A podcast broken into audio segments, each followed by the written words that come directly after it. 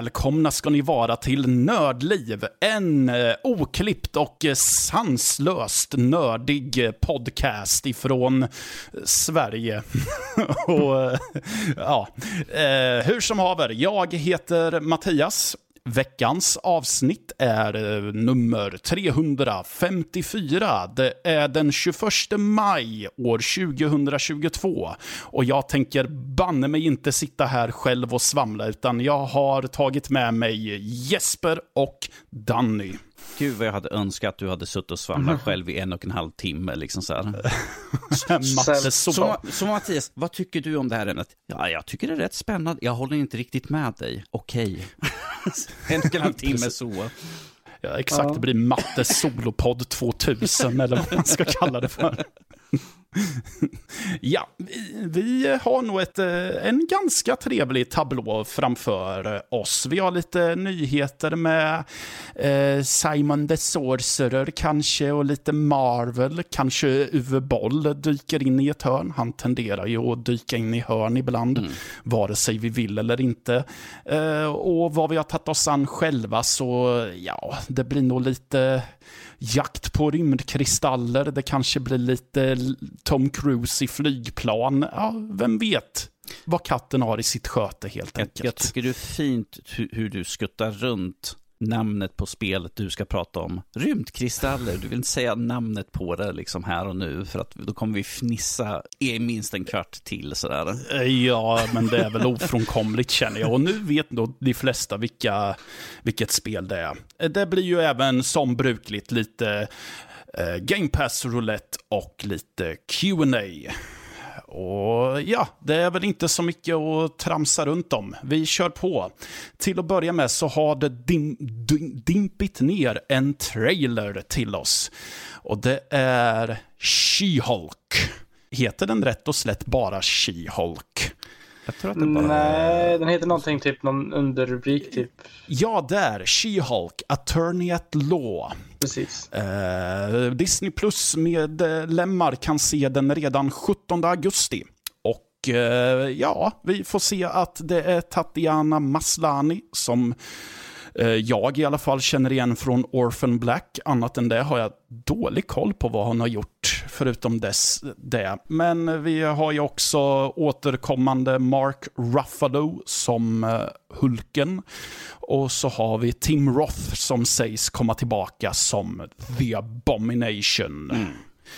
Yes. Ja, har ni sett trailern och vad tycker ni? Yes, jag, tycker, jag har sett den. Jag har också sett den. Uh, och jag tycker den verkar... Jag vet inte riktigt vad jag tycker den verkar. För uh, den verkar ju i alla fall väldigt unik från typ alla andra Marvel alltså serier och sånt. Och vad som liksom kommer att döma från serietidningarna vad jag har hört så är ju She-Hulk lite som typ Deadpool. Att de bryter mot fjärde väggen och är lite unik i karaktären. Okay. Uh, och men det som typ får mig mest, fångar min uppmärksamhet mest är typ CGI på She-Hulk i trailern. För den är lite märklig. Den ser lite off ut tycker jag. Det ser inte riktigt den, helt polerat ut. Den är ganska tveksam, är den inte ja, det? Jo. ja.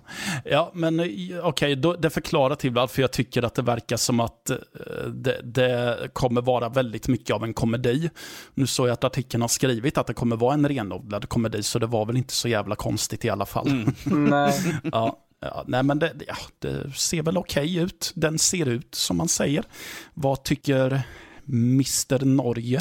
Ja, jag tror att det kan säkert bli intressant att se uh, She-Hulk faktiskt i, i en tv-serie nu för första gången. Jag menar, Hulken har vi sett i flera iterationer nu och nu Mark Ruffalo är ju våran, uh, den nuvarande i alla fall, så att vi får en till She-Hulk här kan bli intressant. Just där. Som sagt, CGin på henne ser, ja, jag, jag hoppas att det är liksom att de bara har klippt ihop någonting från saker som inte var helt hundra procent. Eh, men jag tycker det är intressant att vi har ju Tim Roth tillbaka eh, och då som The Abomination. För, eh, ska vi se, hans karaktär var ju med i, vem var det som spelade Hulken i den? Var det The Incredible Hulk med Edward Norton du tänker på, eller? Var det, var det där som han var med som Abomination? Jag kommer inte ihåg. Jag tror det, om det inte är Ang Lee-Hulken. Ja, ju, någon utav, så, det känns, så det känns intressant att han är med nu igen som samma karaktär. Visst, mm. uh, Abomination var ju med i uh, Shang-Chi uh, en sväng där ju. Men var det Tim Roth då? Det vet vi inte, för han var ju i Abomination-formen då, så att vi vet ju inte vem som var karaktär. Men nu är det ju tillbaka, eftersom Tim Roth är tillbaka så vet vi det att mm. det är han som kommer vara. Så jag tycker att det är intressant att se att han är med här och hur det liksom uh, vävs in i historien med She-Hulk. Uh. Mm. Uh, jag undrar, har det etablerats att Hulken pra kan prata som Bruce Banner i tidigare filmer? För det var någonting jag reagerade på, kom jag på nu. Yes, för jag ja, tänker bara jo, på... Det, jo, det, det, har de redan etablerat, att han, uh, att han kan prata. Så, och det har varit länge i serietidningen också. Uh, ja, jo, det, det, vet jag, men jag visste inte om filmerna hade kommit dit. För sist jag såg det så var det bara den här gruffiga uh, primalrösten typ. Mm. Hulk smash. Exakt. Ja, men uh, yes, den kommer som sagt 17 augusti för om ni har Disney+.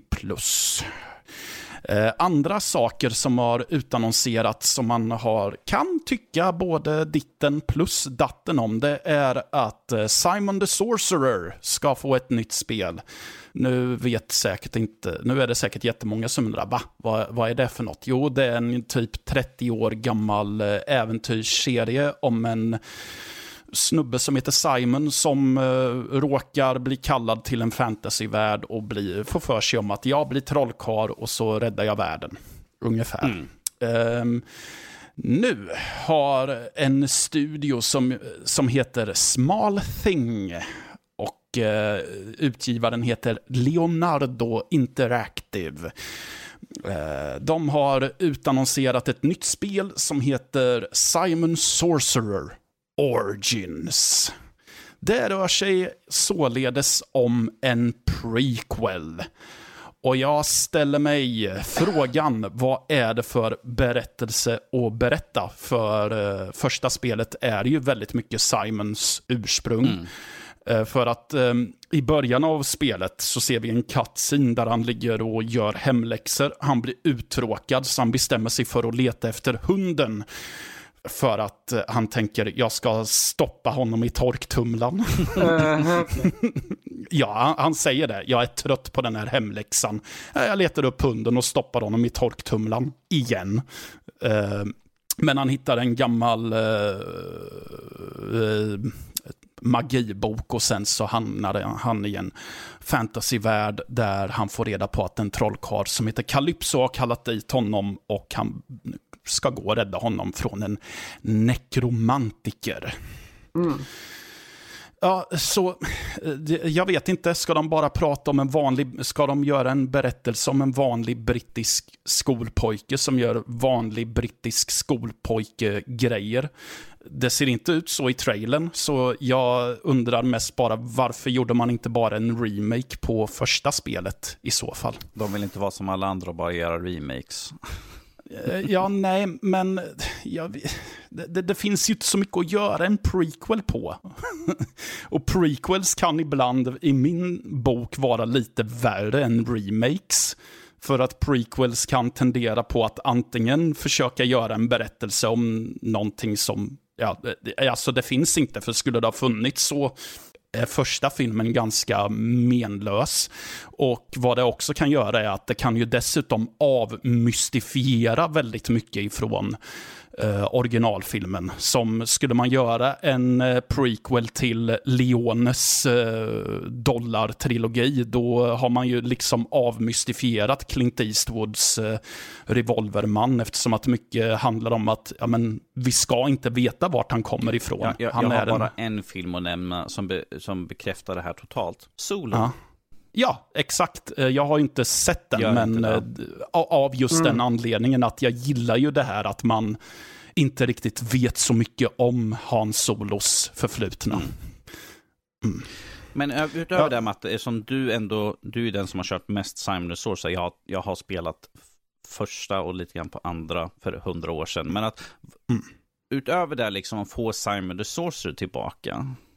Ja, alltså det, det kan vara kul för eh, det, det, det, kan väl vara kul ändå tror jag. För jag, jag gillar Simon the Sorcerer väldigt mycket för att det, det är så väldigt brittiskt. Alltså det genom det och Discworld är väl exempel på äventyrsspel som bara dryper av eh, brittisk humor och eh, det är ju mm. lite av en vattendelare. En del tycker att det är fantastiskt kul som mig och en del tycker bara att det är tramsigt som många andra. Så, eh, men lyckas de rå, eh, ro den humorn och den eh, satiren, eller vad man säger, så... Eh, eller humorn och sarkasmen så tror jag att då vinner de över mig i alla fall. De har ju utlovat att humorn och sarkasmen ska vara kvar. Mm. Jag menar, vi har ju sett nu, nu har vi fick utannonsera på en prequel eh, till Simon Saucer och vi fick att det skulle komma en uppföljare till Monkey Island. Yes. Mm. Så kan, kan, kan vi, kan, Matte, bara för våran, kan vi hoppas på en, en till Discworld? För jag menar, Discworld Noir var en besvikelse ja. efter Discworld 1 och 2. Så, ja. Och Noir var liksom, nej, det är inte i samma ballpark. Så en, en ny Discworld, eller en remake på både ettan och tvåan i ett paket, så där skulle jag vara väldigt nöjd. Ja, eller vem vet, det kanske kommer den här eh, eh, 20 år efter att det utannonserades så kanske det kommer en uppföljare till Full Throttle, om nu peka klicka är i ropet igen. Ja, precis. Så, ja men vi får se. Det kommer i alla fall eh, under den 28 mars 2023 mm. har de satt som releasedatum. Och förutom PC så kommer det även släppas till Playstation, Xbox och eh, Switch. Så det kommer att vara tillgängligt på allt utom mobil. Ja, det är skönt att veta att det inte gör det. Så. mm. Ja. Men eh, på tal om eh, remakes, uppföljare och allt vad det heter. Final Fantasy 7 fick ju en remake för två år sedan. Uh, och den tyckte ju många om. Och sen dess har ju folk bara väntat på att uh, andra eh, delen, som jag gissar på även är upplösningen på... Mm. Nej, det är troligtvis inte. För, för, att första spelet är liksom bara första staden i originalspelet. Jag vet inte, mm. Jesper, kommer du ihåg hur lång tid det är inne egentligen? Jag kommer inte ihåg ifall det är typ en, en fjärdedel, en femtedel i spelet. Jag kommer inte ihåg. Det är så länge sedan jag körde originalet.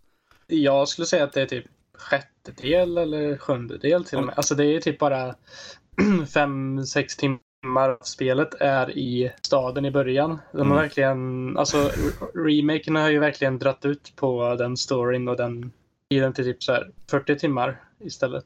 Eh, mm. jag skulle mena... Ja, Matte, vi, ja. vad vi menar är att spelet kan vara fyra till sex delar. Ja. Hela okay, remaken ja. just nu känns det som. var just det jag skulle fråga, så ni menar alltså att det riskerar att komma 6-7 stycken spel totalt? Det är nog inte klart förrän typ 2030 eh, någon gång i den här takten. Eh, jag skulle dock inte säga att det nödvändigtvis behöver vara så dock, för att remaken tar storyvägar som inte originalet alls tar. Och det visar även Intergrade, den nya mm, expansionen som kom till PS5 förra året. Att det här spelet det, tar, det kommer ta lite andra vägar nu efter upplösningen i Remake, remake Part 1 då. Mm. Förmodligen så kommer Remake Part 2 vara mycket an, ganska annorlunda från hur storyn tar sig an, eller storyn tar vägen i Final Fantasy 7 originalet.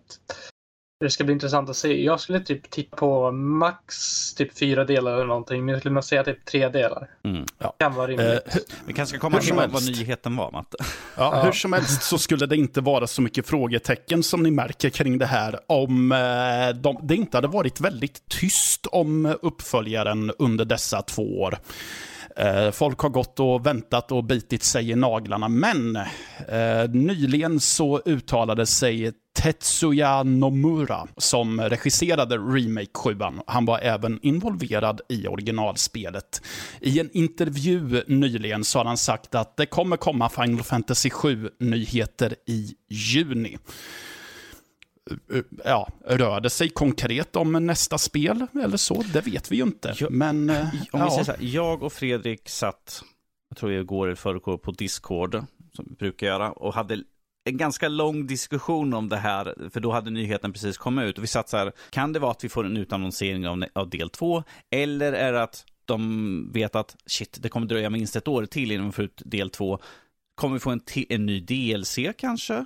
Det, Mm. det är ju inte helt omöjligt heller. Eller något annat Final Fantasy, typ en sidohistoria eller något sånt där, som sagt. Något separat.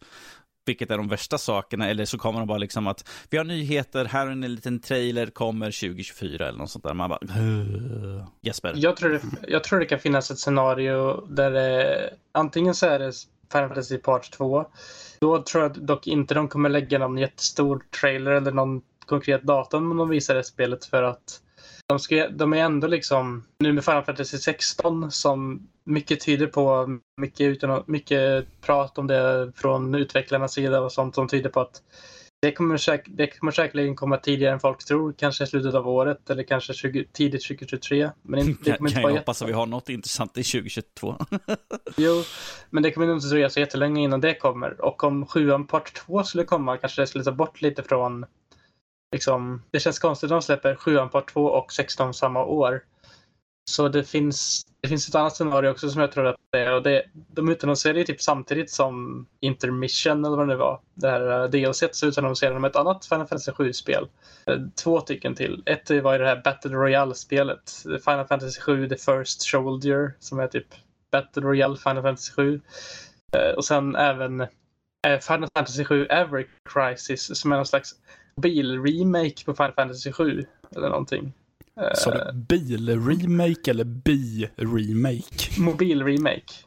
Jaha, mobil. Ja, mobil-remake. Jag hörde. Eh, Det var hade mer, varit- mer sp- spännande ifall en bi-remake liksom sådär. ja, men det ska Ja, vara... eh, eller jag tänkte Det bil-remake, alltså sju, sjuan fast med en massa istället. bilar. Och det spelet ska också vara episodiskt som 7 Remake om jag inte minns fel. Så eh, Ja. det kan vara det också. Men det är inte det som allra mest, eller folk mest hoppas på. Ett mobilspel.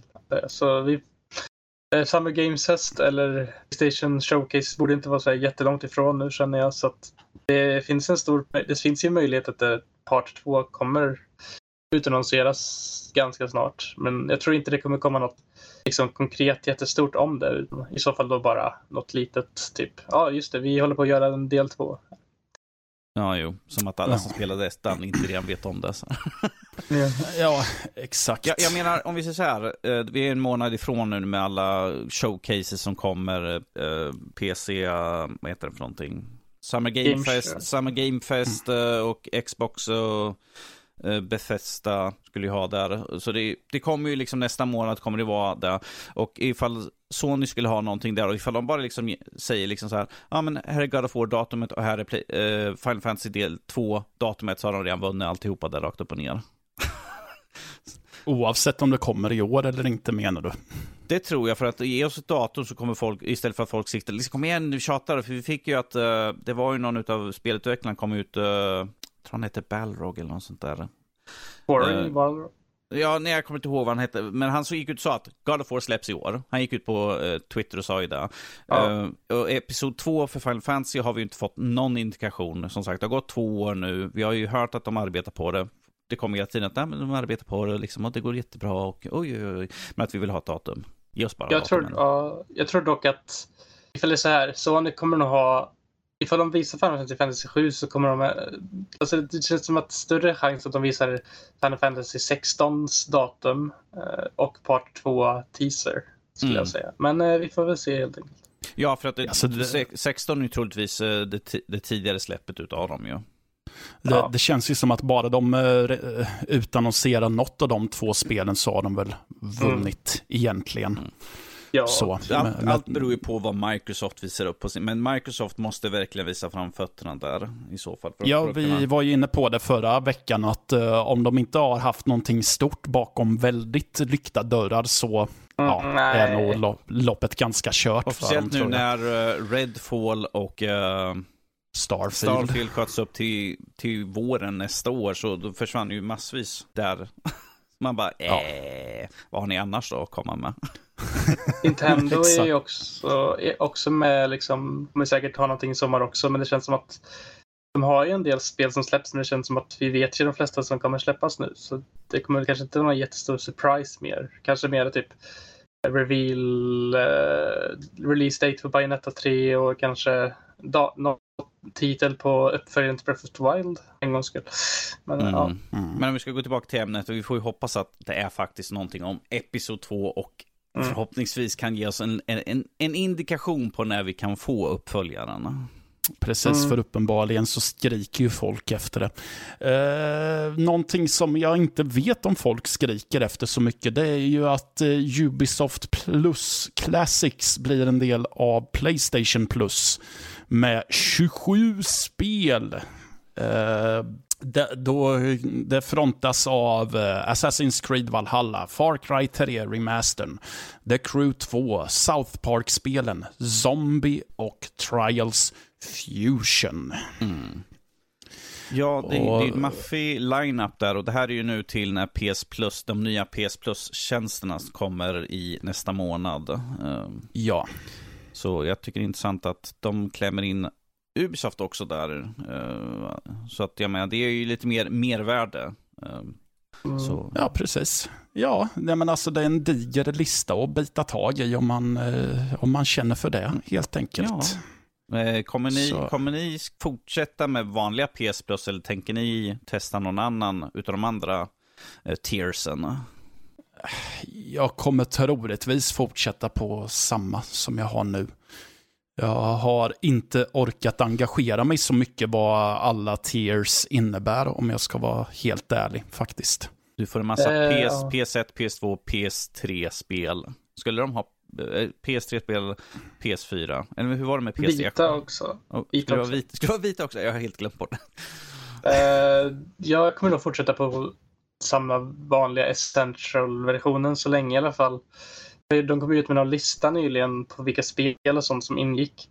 Och de flesta av de spelen som var typ klassiker och liknande, antingen så var de väldigt så här, okej, det var väl ett spel i mängden, eller så var det liksom någonting redan har kört. Så jag kände att uh, det var inte riktigt värt det. Dessutom så var det inte så jättemånga Alltså de flesta fokuset ligger ju på typ SM-spel och sånt som kan vara ganska bra.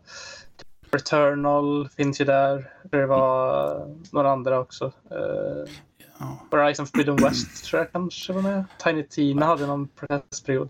Men det var i alla fall det var en ganska bra lista tycker jag ändå överlag om man inte har kört merparten av de här spelen innan. Det känns som att det var ganska mycket sådana här, eh, vad heter det, spel man kanske redan kände till. Eller så. Uh, som typ kanske Siphon Filter, men jag har aldrig kört dem. Jag har ingen riktig koppling Ja, till dem. det, de spelade jag mycket när jag var yngre. Mm. eh, gjorde jag. Så det, men sen vet i fasen om det är värt att återbesöka dem och det var ju det jag tänkte säga att jag är ju inte så intresserad av att spela gamla spel på min PS5 egentligen. Så det är väl Ja. därför också. Mm. Du då Danny, ska du, ha, ska du ha högsta nivån eller blir det essential eller skippar du det helt? Jag skippar helt. Du skippar, Jag skippar helt. helt. Jag har Game Pass, Ja. eh, jag menar ifall det är spel som är exklusiva för Playstation så skaffar jag in dem i så fall. Ja, när andra sitter och kliar sig i hårbotten och undrar vad fasen ska jag välja så väljer norsken att sitta med långfingret upp istället. Om vi säger så här, jag har så mycket spel som ligger ändå så jag tror att inte det för min del är liksom skaffa in en tjänst. Jag kör inte online på Playstation. Jag, jag primärt så spelar jag ju rec recensionsspel där.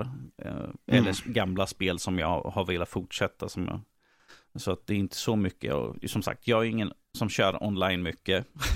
jag är inte competitive Nej. på något sätt. Och det är bara när det är att vi kör någonting, vi i nördliv, så brukar det vanligtvis bli på PC. Jo, precis. Ja, det, det är om det. Vi struntar i det så länge. Eh, Marvel ska vi återkomma till nu. Och eh, jag vet inte om det här är ett fint sätt att få en älskad individ att leva med i våra hjärtan i lång tid framöver, eller om det här är fruktansvärt osmaklig. Det, eh, det är i alla fall, Marvel har nu fått rätten till att använda sig av Stan Lees ansikte och röst i hela 20 år framåt. Det vill säga att de kan använda videos som han är med i, de kan använda hans röst och ja, hans utseende med i hela 20 år. Mm. Och det är ju ändå fyra år sedan Karn dog, så jag vet inte. Alltså, det, det på ett sätt är det väl fint att man vill bära med sig skaparen eh, i eh, framtiden också. Men på ett sätt tycker jag att, eh, på ett annat sätt kan jag tycka att det känns lite osmakligt och känner att men låt honom få vila i frid. Men sen är det ju också en annan grej, att jag känner att eh, Visar inte det här lite att de inte riktigt har tilliten till sig själva? Att äh, jag vet, vi vet inte om vi klarar oss utan Stanley riktigt. Så att man alltså... fortfarande liksom förlitas, förlitar sig på hans persona även om han är död. Som sagt, jag vet inte vad ni tänker kring det hela.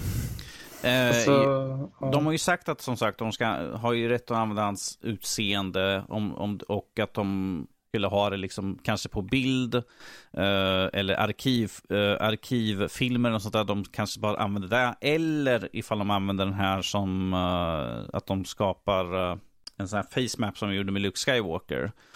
Um, att de återskapar hans ansikte på en annan skådespelare som får agera. Uh, de sa ju att det, att det var ju liksom uh, andra tekniker också för att kunna ha med honom i sakerna. Personligen, uh, om jag skulle få bestämma så skulle jag typ att han är som en cameo på typ på en poster, en bok eller några sådana. Mm. Typ som de gjorde med i Indiana Jones och Crystal Skull, för då har de ju han, eh, vad heter han, kompisen som uh, var med Indiana Jones. De gjorde honom till, uh, han är ju en staty utanför ja, universitetet. Ja, just det. det är så uh, de, Marcus. Marcus, det var ju så mm. de hedrade honom, som han hade ju gått bort ju, ja. så de hade ju honom som en staty för att han hade varit rektor för skolan. Sådana saker, typ en byst av Stanley eller något sånt där. Jag, jag vill inte se uh, att vi har en, en animerad Stanley som rör sig runt. E- eller att de försöker någonting som de gjorde med Admiral uh, och uh, Grand, Grand, de gjorde med Grand Moff Tarkin till exempel. För ja, där, ja, där, ja. Då de animerade Peter Cushing där ja. Precis. det var ju eller som, eller som, eller som de gjorde med eh, Princess Leia uh, i ja. senaste filmen. Där de hade liksom återanvänt och liksom tagit scener och sånt där och klippt runt. Jag, jag, tar, jag mm. tar hellre att de inte har någonting, någon live-grej med någonting. Utan att han är på typ en poster, en bok eller något sånt. I, i den typen skulle jag, det, mer, det tycker jag är mer respektfullt. Att de liksom visst, man, du säljer inte film och säger liksom, du vet väl om att Stan Lee är med i filmen? Folk flyr ju inte. Det är ju bara en, det är en kul Easter egg för att han var en sån charmig, charmig karaktär, liksom. Stan Lee liksom mm. var med i massa filmer och andra saker sådär. Så att det var ju bara en kul grej, liksom att det är ju Stan Lee, han skapar de här karaktärerna. Det är bara en kul grej. Vad kommer han göra härnäst? Kommer, han var ju bibliotekarie och sen var han ju liksom uppe med uh, The Watchers och satt och skrämde bort dem för att de, vi orkar inte höra honom prata liksom en massa. Så det tycker jag är kul, men att det var ju bara mer intressant att se vad gjorde Stan Lee? Nu, nu när han har gått bort tycker jag lite mer jag tycker det är lite mer värdigt för att de, har, att de tonar ner kanske har någonting mindre. Ja, mm. alltså jag skulle ju vara fine med om det bara på eh, någonstans i bakgrunden eller så vid en scen att det står typ Excelsior eller något sånt där. Eller att man eh, ser att någon i det här bostadskomplexet heter Esli eller något sånt där. Mm. Mm. Skulle du säga något Jesper eller vad? Jag vet inte, jag tycker att det känns lite som att så småningom, alltså, så småningom kommer folk kanske inte riktigt... Alltså Stan Lee är ju ändå en ikon för liksom filmvärlden från liksom, ja. Ja, det har ju varit en del tag nu, men jag vet inte om det kommer vara om typ 20 år. Om man fortfarande kommer vara liksom lika Ja, tänk, jag tittar på den här filmen för att Stan Lee gör en cameo liksom. Känns lite så här, mm, ja. Mm. Men eh, det kanske är för att de vill marknadsföra det på ett sätt till en, den publiken som har växt upp med honom då. Lite längre. Ja. Typ. Nej, men han har ju varit nördfarfar i väldigt... Han var ju Ja. nördfarfar väldigt många år, så det är väl klart att man vill eh, försöka få honom att vara kvar så mycket som möjligt. Men jag är nog inne på Dannys spår att jag vill inte se ett animerat Stan Lee-ansikte på någon annans ansikte. Utan Nej. jag känner mer så här, som du säger, lite passningar till honom så med en byst eller dylikt. Kanske en typ bild på honom i någon typ i någon korridor eller något någonstans som en liten Easter egg till honom eller någonting. Men inte att de liksom gör honom till en karaktär som typ datanimerar in med hans... Ja, det, det skulle nog bara bli konstigt tror jag. Jag vet inte. Mm. Yes, och på tal om ingenting annat. Eh, På tal om ingenting annat, och sen är du tyst Ja. in i en halvtimme. Ja, precis. Så nu blir det Tystnadspodden. Eller jag vet inte, det kan, den här nyheten kanske möts av tystnad för att det kanske inte är någon som bryr sig. Men Uwe Boll känner ju de flesta med något typ av nördintresse till. De flesta känner till hans eh, filmatiseringar av speltitlar som Far Cry och Alone in the Dark, Blood Rain och Eh, House of the Dead. Eh, han eh, tänker göra en comeback. Jag kommer inte ihåg hur många år sedan det var han sa att han skulle sluta att göra film efter att backningen till en Rampage-film inte gick hem. Men han har lyckats skrapa ihop 25 miljoner dollar och ämnar nu att göra en film om specialagent Elliot Ness som eh, är känd för att han eh, arresterade Al Capone.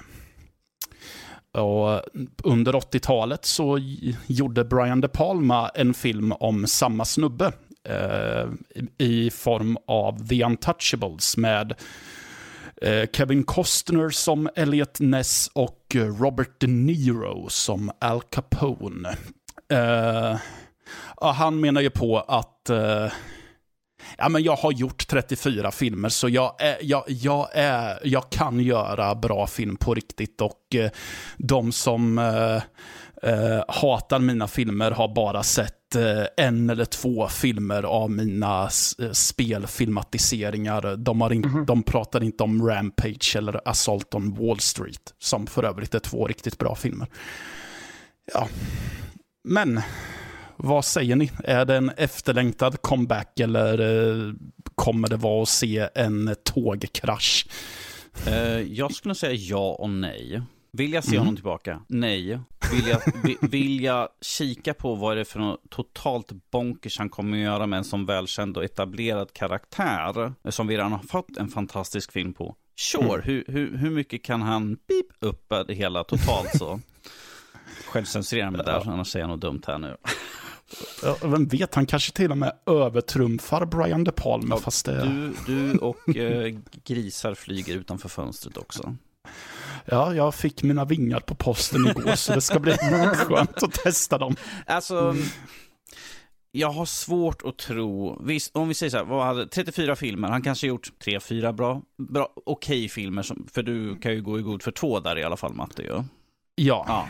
Så vad, vad får oss att tro att han kan liksom göra någonting som är liksom vettigt att se? Liksom? För att majoriteten av hans filmer har varit sådana bottom-up eh, som man egentligen tittar på bara för att se vad är det för dumt han har gjort. Ta till exempel Postal. Baserat Ja. på spelet Postal som är, förutom att spelet är totalt bonkers. eh, Filmen var ju, ja, vad man förväntade sig. Eh, och sen de andra som du nämnde där, liksom Blood Rain och sådana där. Bra filmer? Absolut inte. Sevärda? Mm. Nej, ifall du inte har något bättre för dig på och liksom inte vill ta och liksom sitta och pilla i naveln en tre kvart till. Mm. Eh, Ja. ja. ja, visst. Vad har du på hjärtat Jesper? Är det den, ja, eh, Rampage, är det den som var, som inte kom för så jättelänge sedan med The Rock och det? Är det han som gjorde den? N- nej, nej, nej. Är Den, han. den Eh, heter bara Rampage. Okej. Ja, det här, Det- är- det här handlar, det är lite samma berättelse som i eh, Falling Down med Michael Douglas, att vi får se en människa som stör sig så pass mycket på omvärlden så att han eh, tappade, eh, helt Mm. enkelt. Men eh, den här snubben, han, eh, han tappade på så sätt att han, eh, rust, han tar på sig en stor rustning, tar på, tar, beväpnar sig med en massa vapen och så skjuter han alla han ser i stort sett. Okej. Okay. Ja. Men då vet jag inte riktigt vad, om jag har sett någonting från honom, men det låter som att han gör filmer på spel som kanske inte riktigt passar till att vara filmer överhuvudtaget. Typ. Uh. Ja, alltså om vi säger, ja, om vi säger typ så här. Så. Uh, spelen, sure, göra film på, ja det går de att göra liksom. Uh, ta Blood Rain till exempel, Vampyr och sånt. Finns ju många filmer som helst. Uh, var den bra? De bra? De är ett par stycken ju uh, i den serien. Var de bra? Nej, inte direkt. Mm. Postal, det är ju bara en uh, sjuk film rakt upp och ner. Så det finns ju inte så mycket mer att säga där egentligen om den. Men att den gjordes mm. ju för att det var den typen av film ju. Men ja. utöver det, liksom, Alone in Dark var ju ett bottennamn och uh, Oh, gud, vad, vad, in, in the name of, ja just det, In the name of the king, a Dungeon Siege tale baserat på Dungeon ja, Siege. just det. Och jag, jag har sett det, jag bara, jag känner inte att det har absolut någonting att göra med spelet överhuvudtaget, så det kändes liksom så här, Uh, Okej, okay. men jag menar det är intressant, han får ju med ändå ganska stora namn. Jag menar i, ja. i Name of the King så har han ju liksom Jason Staten, han har till exempel Ray Liotta, han har Ron Perlman. Ja, man bara, och Burt Reynolds. Burt Reynolds. Man bara, hur får han med de här liksom? Har de inte hört om honom sådär? Ja, exakt. Och i Alone in the Dark tror jag det är. Då har han väl med Michael Madsen också, tror jag, eller något sånt. Okej. Okay. Ja. Sen eh, hans senare filmer så var han ju den som liksom fick för sig om att nej men visst ska Edward Furlong ha en kar karriär igen. eh, Edward Furlong som spelade John Connor i Terminator 2 för er som inte har koll på det. Han knarkade ner sig och vart en föredetting sen. Ja. Ja, nej men vi får väl se vad det blir av det här, om det ens blir någonting. Eh, det känns ju som att om man har 25 miljoner dollar borde han ju kunna hosta ur sig någonting i alla fall. Men eh, det beror ju helt och hållet på vad han lägger pengar på.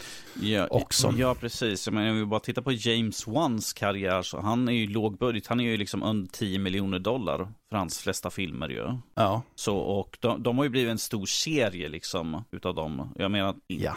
inte ens, jo, Uwe kan misslyckas. Så. Jag är bara nyfiken vart han har fått pengar ifrån. För att han slutade göra det här för att i Tyskland hade de nu någon sån här skattelättning som gjorde att han kunde göra filmer. Men sen tog de, mm. tog de bort den. Och då, då i samband med att han slutade och eh, han började, höll på med det, familjens krog eller vad det var för någonting. För han var i någon intervju där han pratade om sin bratwurst eller något sånt där som de hade på krogen eller något sånt där. Jag bara, okej, okay, no one cares. No one, håll dig borta där liksom sådär. Gör inget mer med film och nu är han tillbaka igen. Jag bara, men vad, var är världen på väg? Ja. Ja, inte är det väl många som skriker efter honom tror jag. Mm. Men det finns säkert någon där ute. Han har säkert en liten fanskara någonstans. Ja, en som definitivt har en fanskara någonstans i alla fall, det är väl eh, Norman Reedus. I alla fall när det kommer till eh, hans karaktär. Eh, vad, vad fasen heter... Daryl heter han i The Walking Dead. Och det var ju eh, i en intervju om just Walking Dead, tror jag. Som eh, han eh, bara lite i förbifarten, jag vet inte om han fick frågan om hur det var med Death Stranding, där han svarade att eh, ja, vi började just på, en, på ett andra spel, slut citat, och så gick de väl bara vidare tydligen. Uh, ja, uh, jag kommer inte ihåg vad frågan, frågeställningen uh, var just där. men att som jag sa, vi pratade lite grann om där innan vi började, som jag måste säga props till han som intervjuade honom för att Eh, hade jag ställt en fråga och Norman Reedus sagt ja men vi har precis börjat spela in två. Det är ingenting som finns ute liksom. Det är ingenting som har bekräftat. Det är ingenting som har nämnts någonstans. Att det liksom är liksom en uppföljare på gång. Och han var liksom bara, ja men vi har precis eh, börjat spela in eh, del två. Jag hade sagt så här, ska ni spela in en tvåa liksom? Då hade han kanske liksom bitit sig i läppen och bara shit, jag har sagt något dumt. Utan eh, intervju, han, han, han bara fortsätter. Och hur kom det, hur kom ni igång, hur kom det sig att ni kom igång med det här liksom? Och sen liksom styrde frågor lite grann så där för att få lite mer, luska ut lite mer information. Uh, mm. Till exempel. Uh, så jag, jag, tycker det är intressant, men att vi märker ju som sagt i film så är det ju vanligtvis också skådespelare som brukar försäga sig. Och eh, Norman Reedus som kommer från film och tv-serie kanske lite mer van att ja, ja men vi har greenlightat en film eller en tv-serie, då är det liksom, alla vet att det är ute, men att i spel är det ju inte riktigt att man pratar om spel. Det är ju typ först när, när liksom, nu är vi redo att utannonsera för vi har kommit så långt i spelet, vi har tillräckligt med material för att kunna göra trailers och kunna hypa upp nu för att spelet släpps om ett till två år.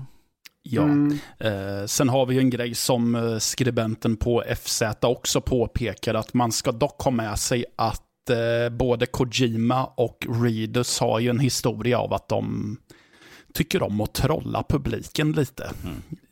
Genom att säga saker som kanske inte nödvändigtvis är sant. Mm, ja.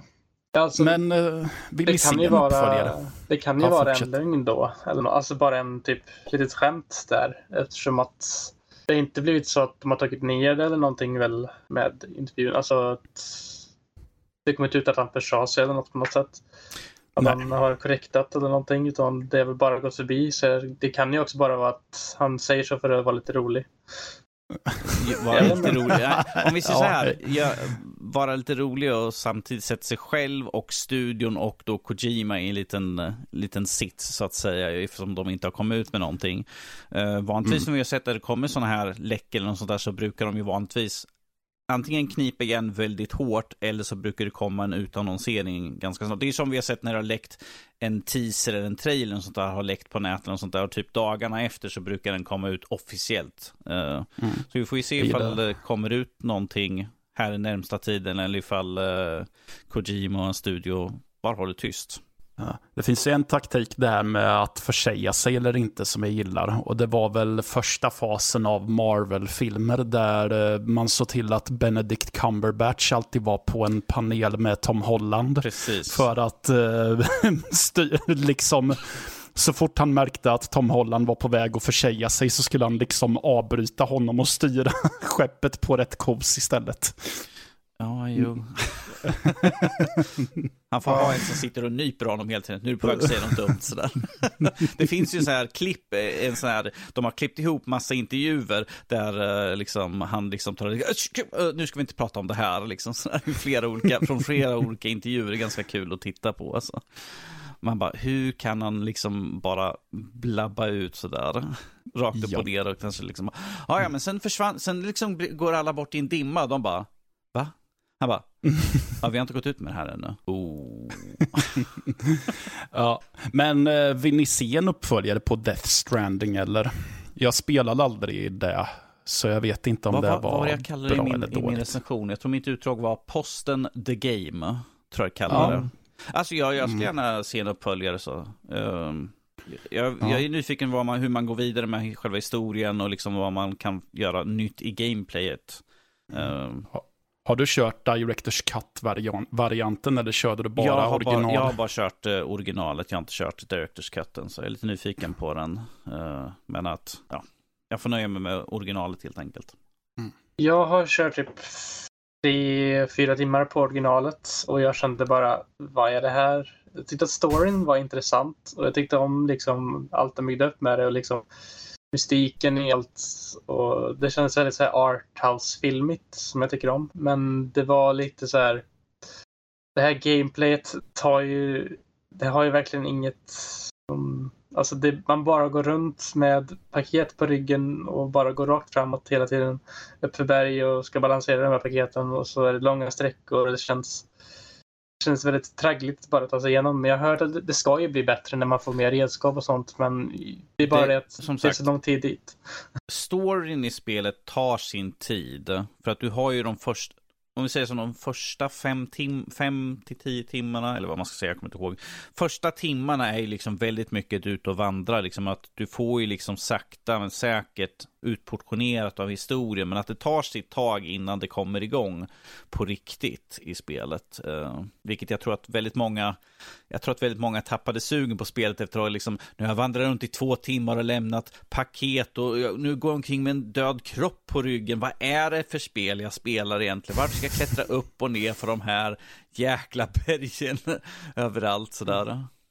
Ja, men vi får väl se. Jag gissar ju på att eh, det kommer dröja innan vi får höra något mer handfast om en eventuell uppföljare.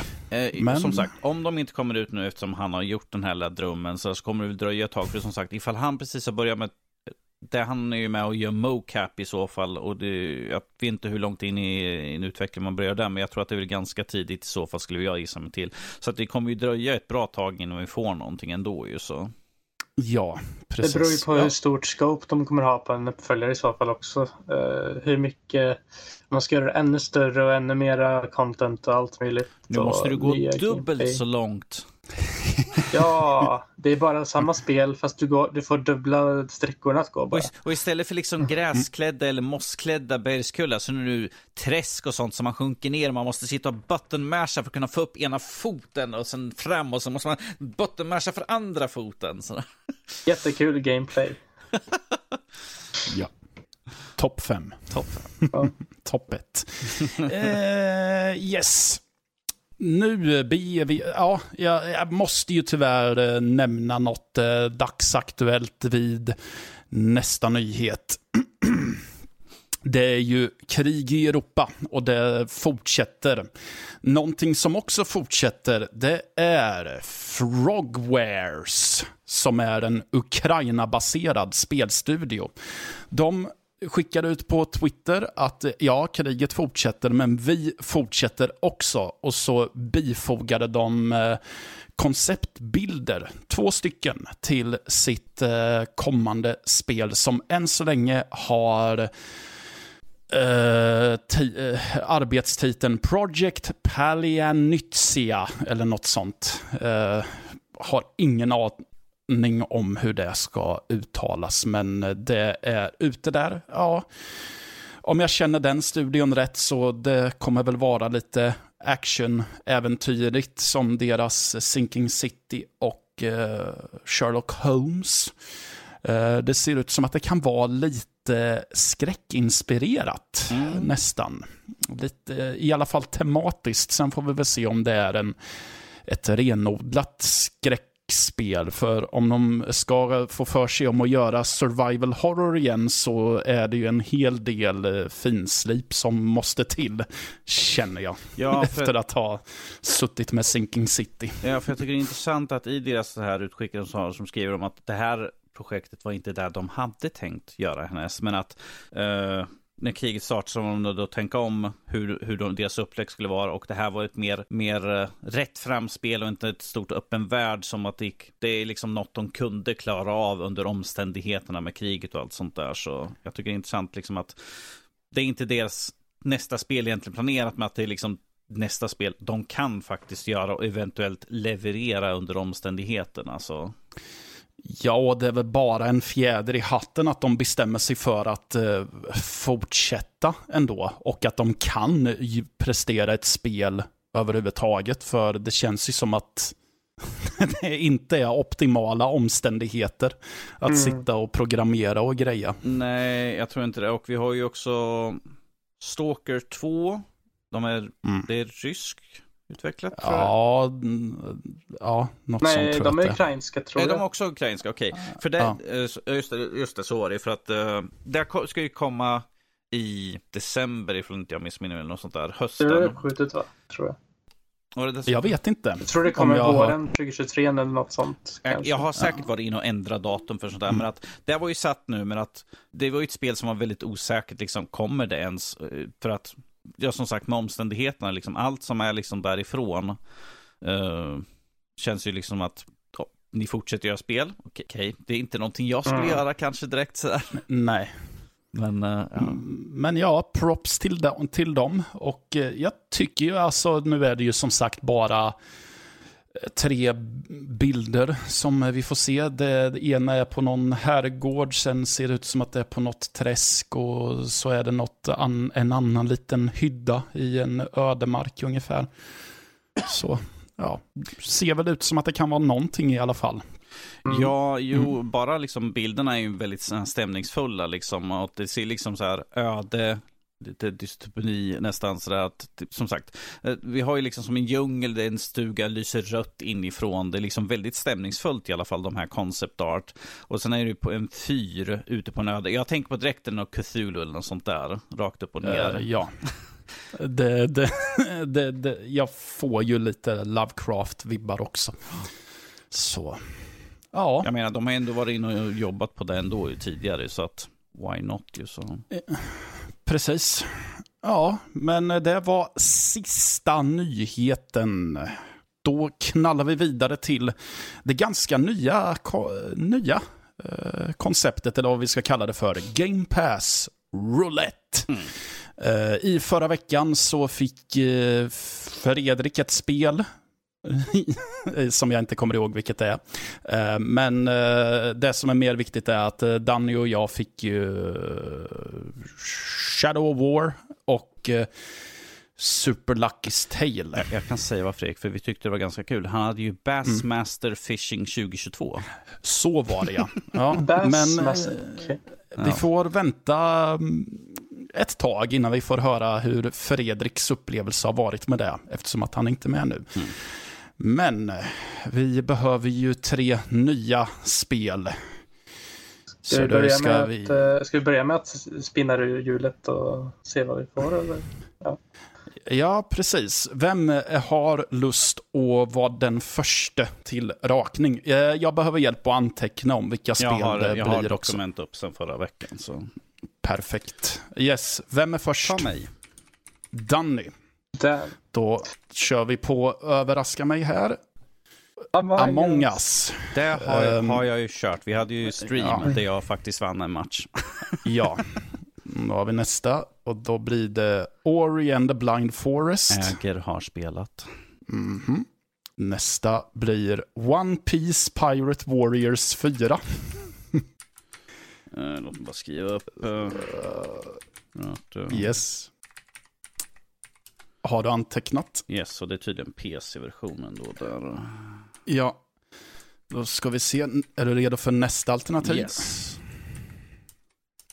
Då blir det så mycket som Need for Speed Hot Pursuit Remastered. Du fortsätter med Need for Speed-spelen. Pro problemet är att, nej det är remastered, okej. Okay. Ja, precis. Ja. Yes. Ska vi köra nummer tre? Yes. Då blir det Infernax. Det släpptes väl i år om jag inte minns ja, ja. Eh, fel. Ja, jag tror att vi har recenserat lite, det i år. Lite retro Metroidvania-aktigt tror jag. Mm. Då har du alltså... One Piece Pirate Warrior 4, Need for Speed Hot Pursuit Remaster eller Inferax. Mm. Jag tar det här Inferax. För att jag yes. är inte nyfiken på det sådär. Need for Speed, jag har nog kört original, men som sagt det är ett tag sedan. One Piece del 4, ja det känns mitt, i, mitt i en så här. Ja. ja, men då kör vi väl Jesper nu då. Yes, eh, kör mm. på. Mm. Då har vi We Happy Few. Mm. Har du kört den? Nej. Mm. Men jag har varit intresserad av det. Ja. ja, det var jag med, men har aldrig kommit mig för. Alternativ nummer två är Battlefield Bad Company 2. Ja, inte kört heller. Nej, ja. Det tror jag är många som ser som en klassiker idag. Och alternativ nummer tre blir Ja, Infernax. Det kanske vi inte ska ta på nummer tre då, ifall han är redan fukt eller hur kör uh, Ja, eller jag vet inte, vi förhåller oss till dubbletterier som sagt, Jesper, på det sättet. Vi vet ju inte ifall både du och jag är med i nästkommande, eh, samma del liksom när vi pratar om dem ju så. Vi kan väl mm. ta de tre då. Jag jag väljer mm. We Happy Few faktiskt. Ja, okej. Okay. Kul. Yes. Kommer kom Matte vara sjuk? Varför det? Du vill också ha We Happy Few. Ja, ja, just det. Men jag vet ju inte vilka alternativ jag får än. Ja, det är Förrän, sant. Ja, eller jo, det får jag. Jag får faktiskt reda på det prick nu. Mm. Mitt första alternativ blir Dishonored, det har jag redan spelat. uh, Ori and the Will of the Wisps. Det har jag faktiskt inte spelat. Jag spelade bara lite av första. Okej. Okay. Ja. Uh, mitt nästa är Firewatch har jag spelat. Mm. Uh, Windjammers 2 har jag däremot inte spelat. Va? Har du inte kört det? Uh, ju, just det, det är väl något slags uh, knas-sportspel har jag för mig. Jag har för mig att det är typ något dodgeball-aktigt väl, eller något sånt där? Ja, uh, Ish. Ja, ja, jag tror det. Mm. Yes. Har du antecknat? Yes. Mm, mitt tredje blir Torment, Tides of Numenera. Det har jag inte kört och det är väl något slags gammaldags eh, RPG har jag för mig om. Uh, så. Så, vad var det nu igen? Ori, Windjammers eller Torment. Precis. Tides of Numenera. Uh, Torment är ju mer min genre, men jag tänker att bara för att det är kul att testa någonting helt annat så tänker jag faktiskt ha Windjammers. Yay. Var det Windjammers 2 Windjammers kanske till och med? 2, ja. Yes. Det kommer ja, i år också. Ja, men då så. så. Det kommer i år också. Ja, jag har för mig om det, ja. Ja, men då så. Då var vi ju färdiga med den biten. Mm. Men ja, eh, då ska vi prata om vad vi har ehm, tagit oss an i veckan på vår egna fritid. Om man säger så. Och då kan vi väl börja vid Game Pass Roulette-ändan när vi ändå är där. Så Danny, du har eh, spelat en superlycklig svans eller berättelse. Precis, jag har en superlycklig svans. Precis, jag, jag fick eh, Super Lucky's Tale eh, förra veckan. Eh, vilket är ett plattformsspel. Eh, jag skulle säga ett plattformsspel för kanske lite yngre åldrar. Eh, där man spelar helt enkelt räven Lucky. Eh, som blir indragen i en magisk bok, eh, tidernas bok, eh, för att if, den som har boken kan liksom hoppa tillbaka och ändra bak i tiden.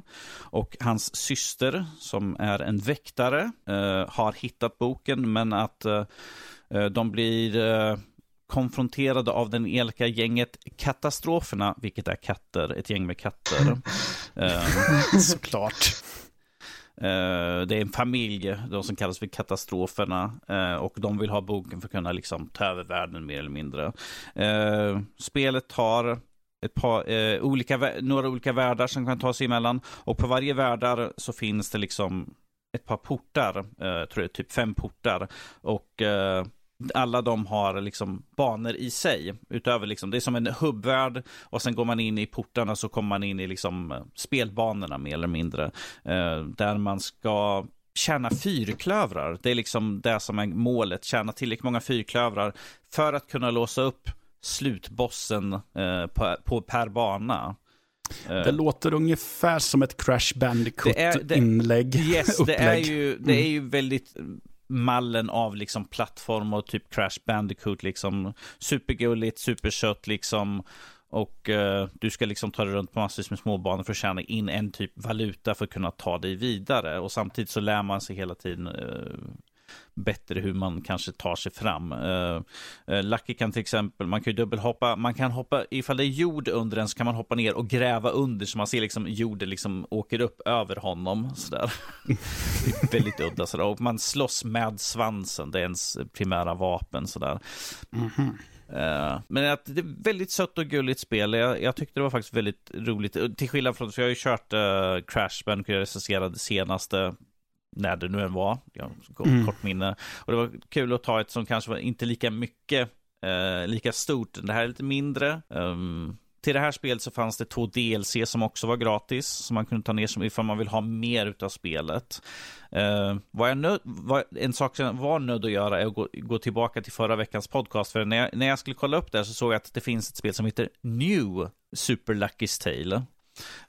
Vilket är, okay. vilket är bara en ny, nyare version av spelet där de har lagt till lite nya nivåer, de har fixat lite grann med kamerarbetet och andra sådana här fix eh, som de kände att de var inte lika nöjda med från det här spelet. Så jag laddade ner först New Super Lucky Stale för var den jag såg först. Och sen skulle jag gå in och kolla, liksom, men finns det något DLC eller sånt där som jag brukar göra. Och såg jag liksom, bara, ja, men det finns en Super Lucky Still. Jag bara, är det en föregångare? För att den här heter ju New. Men så tänkte jag, men det är ju mm. som det här New Super Mario Bros. Jag bara, oh, shit. Ja, men jag går in och läser, jaha, det det det spelet. Jag vill hoppa tillbaka och lyssna på förra veckans podcast vad Fredrik exakt sa. Jag bara, ja, fine, mm. då får jag ladda ner det andra spelet också. Sådär. Och faktiskt spela det jag skulle spela. Men ett, mm. jag, tyckte, jag tyckte det var ett väldigt kul och roligt spel. Jag skulle säga att det är ju ett sånt här spel som kanske för lite yngre uh, spelare, typ Jespers ålder. Mm. Okej, okay. ja. Men det låter som att du har haft kul i alla fall med det. Ja, ja jag tyckte det var kul. Det var jättesött och ja. gulligt sådär. Det är ju inte jätteklurigt, jättesvårt. Det, de har några så pussel, man ska skjuta statyer för att de ska liksom landa på ett visst plats. Men det är liksom så här att, ja, men ifall jag skjuter den här statyn på den plattan. För att det är liksom att när du skjuter den åt ett håll så åker den tills den kommer till en vägg. Eller åker emot någonting. Um, så att då är det liksom, om jag ställer en staty här så, så så kan inte den åka vidare och sen kan jag skjuta den ifall den ska åka neråt. För att den, ifall det är mm. liksom fyra rutor, nedgången är på ruta två. Ifall du skjuter någonting så kommer den bara glida förbi. Så därför måste man mm. skjuta och ställa en staty nästintill på slutet för att den ska stanna och sen kan man skjuta ner den. Det var ju liksom den typen av pussel. På första världen så har den sådana pussel i alla fall. Så att det, är, är inte det liksom mest superkomplicerade spelet. Det är bara väldigt skönt och avslappnande att faktiskt spela. Sådär. Ja, ibland vill man ju ha saker och ting som inte är så avancerat känner jag. Ja, men problemet var jag satt med det liksom, jag bara, hur usel är jag på att träffa rätt när man ska hoppa på saker och liksom sådär. Jag bara, jag missade, åh, oh, det dog jag igen. Det här ska, jag, jag kör ett spel som är betydligt svårare än här. Varför har jag så problem med skiten? Sådär, jag bara, hur usel är jag egentligen på spel? Så att man funderar ett tag. Men det är som sagt, jag satt och spelade väldigt sent på natten, så det var liksom så här, uh, och sen liksom lägga ifrån handkontrollen, går runt i lägenheten liksom. Jag, jag, jag, jag, har spelat i 30 plus år, jag kan klara det. Jag är inte rädd, jag kan flyga, jag är inte rädd, jag kan spela. Exakt. Ja, men det låter som att det är en rekommendation att spana in om man inte har gjort det ja, kanske. Ja, definitivt. Jag tyckte det var jättemysigt. Jag en klar rekommendation. Mm. Hur var det Jesper, var du med när vi gjorde det här off-mic? Ja, i första gången. Uh, ja. Det var jag. Mm. Då var det Hollow Knight Void Heart Edition som jag faktiskt inte har testat nu, men jag testade innan. Eh, typ ett mm. litet tag. Eh, ska jag tala lite om vad jag tyckte då? Eller? Ja, det kan du väl göra. Ja, om eh, du vill. Det jag tyckte då, av det lilla jag hann köra då, det var att det är ganska in, direkt in på gameplay. Du spelar som den här lilla filuren, den här Hollow Knighten som går runt i så lite handmålade, så här stiliserade gråa vita landskap. Och mm. Det är ett väldigt snabbt tydligt, det är ett Metroidvania, du går runt, hittar nya förmågor eh, och sen liksom döda fiender och tar vidare. Men det är även mm. lite så här soulsaktigt. Om jag minns rätt. Ja. Du, yes. om, du, om du dör så förlorar du resurser tror jag det var. Eh, ja, och lite sånt. Och jag skulle säga att man får stryk av bossar. Ja, det får man också. De, ja. eh, det finns en del bossar där som är, den första bossen är inte heller riktigt att leka med. Det är typ den jag hann ta ner tror jag. Men eh, mm. den är, ja, jag tycker ändå att det har lovande potential. Det är någonting jag definitivt kommer plocka upp senare igen. Eh, nära in på, eh, när nu den här Hollow Knight Silk som faktiskt ska komma. För det har blivit nästan som ett litet running meme på så här, Nintendo Indie Showcase och grejer. Att, eh, ska de visa Hollow Knight Silk som nu? Nej. Nej. Men, uh, ja. jag, jag har också spelat uh, Hollow Knight och ja, jag tycker också om det, men jag var på tok för kass när jag spelade det. jag tror inte att jag... Jag tror inte att jag kom vidare alls. Möjligen att jag besegrade en boss. Ja, det så. så för mig med. Jag tyckte att det var väldigt luddigt i vägar man ska gå och grejer. Mm. Och det var det fanns inte riktigt något, något riktigt liksom någon liksom directive på något sätt vad man ska ta sig runt. Vilket är Nej. ganska vanligt i många sådana här spel. Jag vet att Metroid Dread och Metroid och sånt har ju det överlag lite grann. Men jag tycker ändå att det var lättare där för det fanns någon mer slags... Det fanns ju typ lite tydligare liksom. Du får power-ups som du använder. Och när du ser att ah, de här power-upen, jag kan inte gå hit nu, men jag får typ komma ihåg det här och gå tillbaka hit senare. Men eh, i Hollow Knight så är det mera typ, alltså det känns lite ännu mera liksom, allt ser nästan likadant ut känns det som och då, det blir lite så här, ja. Men eh, säkert ett jättebra spel när man kommer längre. Ja, det hört. tror jag. Om, om vi säger så här, du, har ju- du har ju varit ganska fullt upptagen med massa recensioner på sistone ju, så Ja. Mm. Mm. Precis. Eh, ja, men då kan jag kasta in mitt Game Pass-spel. Jag fick ju Middle Earth, eh, Shadow of War. Eh, som är uppföljare till ett spel jag har tappat namnet på. Shadow of Mordor. Shadow of Mordor är det ja. Yes, vi... Man spelar som någon snubbe som heter Talion som har eh, på något sätt merchat med en herre som jag inte kommer ihåg vad han heter, men han skapade ringen i alla fall. Och sen så tog Sauron den och sa att nu ska jag härska. Och eh, det stora målet i spelet är att man ska, mm, ja, men man ska besegra Sauron och ta tillbaka ringen. Uh, det är ju ett stealthigt tredje actionäventyr action-äventyr det här med lite rollspelselement. Jag trodde att det skulle vara som vanligt när jag spelar stealth-spel, att jag vågar inte gå vidare för att jag är så jäkla rädd för att bli upptäckt. Men jag upptäckte sen att eh, det är ju faktiskt väldigt kul när man hamnar i strider. Eh, just det här med att eh, det, det kommer upp en prompt att nu attackerar den här fienden, så var beredd att försvara dig. Och får man till det så man känner sig så fräck när man attackerar en fiende och sen så mm, nästan lite sömlöst blockerar man en attack som kommer bakifrån eller från eh, sidan. Så eh, ja, det tyckte jag faktiskt var Eh, riktigt kul. Sen det som de här spelen är mest kända för, det är ju något slags nemesis-system tror jag det kallas för. Det vill säga att i området man är på så finns det eh, en armé med orcher och då finns det ju en kapten för vardera am- armé och de ska man försöka ta ut en efter en. Och då kan man eh, eh, tvinga eh, eh, några eh, inte särskilt sinnesstarka orcher som helt enkelt kallas för worms genom att man eh, tvingas in i deras huvuden för att få information om varje kapten, vad deras styrkor och svagheter är. Och när de har gett den informationen så spränger man huvudet på dem. I stort sett. Och det som är intressant är ju sen att eh, det som jag tycker är intressant, det är ju att eh, om du tampas med en av de här kaptenerna och dör så levlar de upp för att de har överlevt en kamp med dig. Eller om du bara blir dödad av en eh, liten grundork så eh, blir de en kapten som du måste ta ut för att då- ja, de, bef de befordrar honom. Eh, det, det som jag hade lite, det som jag irriterat mig lite på med just den här grejen, det är att det känns ju som att de aldrig riktigt dör, de här förbannade orcherna. För även om jag besegrar dem så är det någon snubbe som, jag kan slå, mo, jag kan slåss mot en annan kapten. Och sen helt plötsligt så är det någon som säger Åh, människoavskum, kommer du ihåg mig? Du eh, kastade mig i en brasa så jag dog, men nu är jag tillbaka. Eh, det, så det, det, det är många så här, jag tror att jag, det, det har stått att jag har dödat dem, men sen när jag slåss mot en annan så kan jag helt plötsligt få reda på att nej, du dog inte och nu kommer du tillbaka och är aningen starkare och ska spöa upp mig istället. Ja, men det var ju kul att jag är så värdelös på att döda folk tydligen, eller orker. Så. Mm. Men ja, visst, det är väl också kul.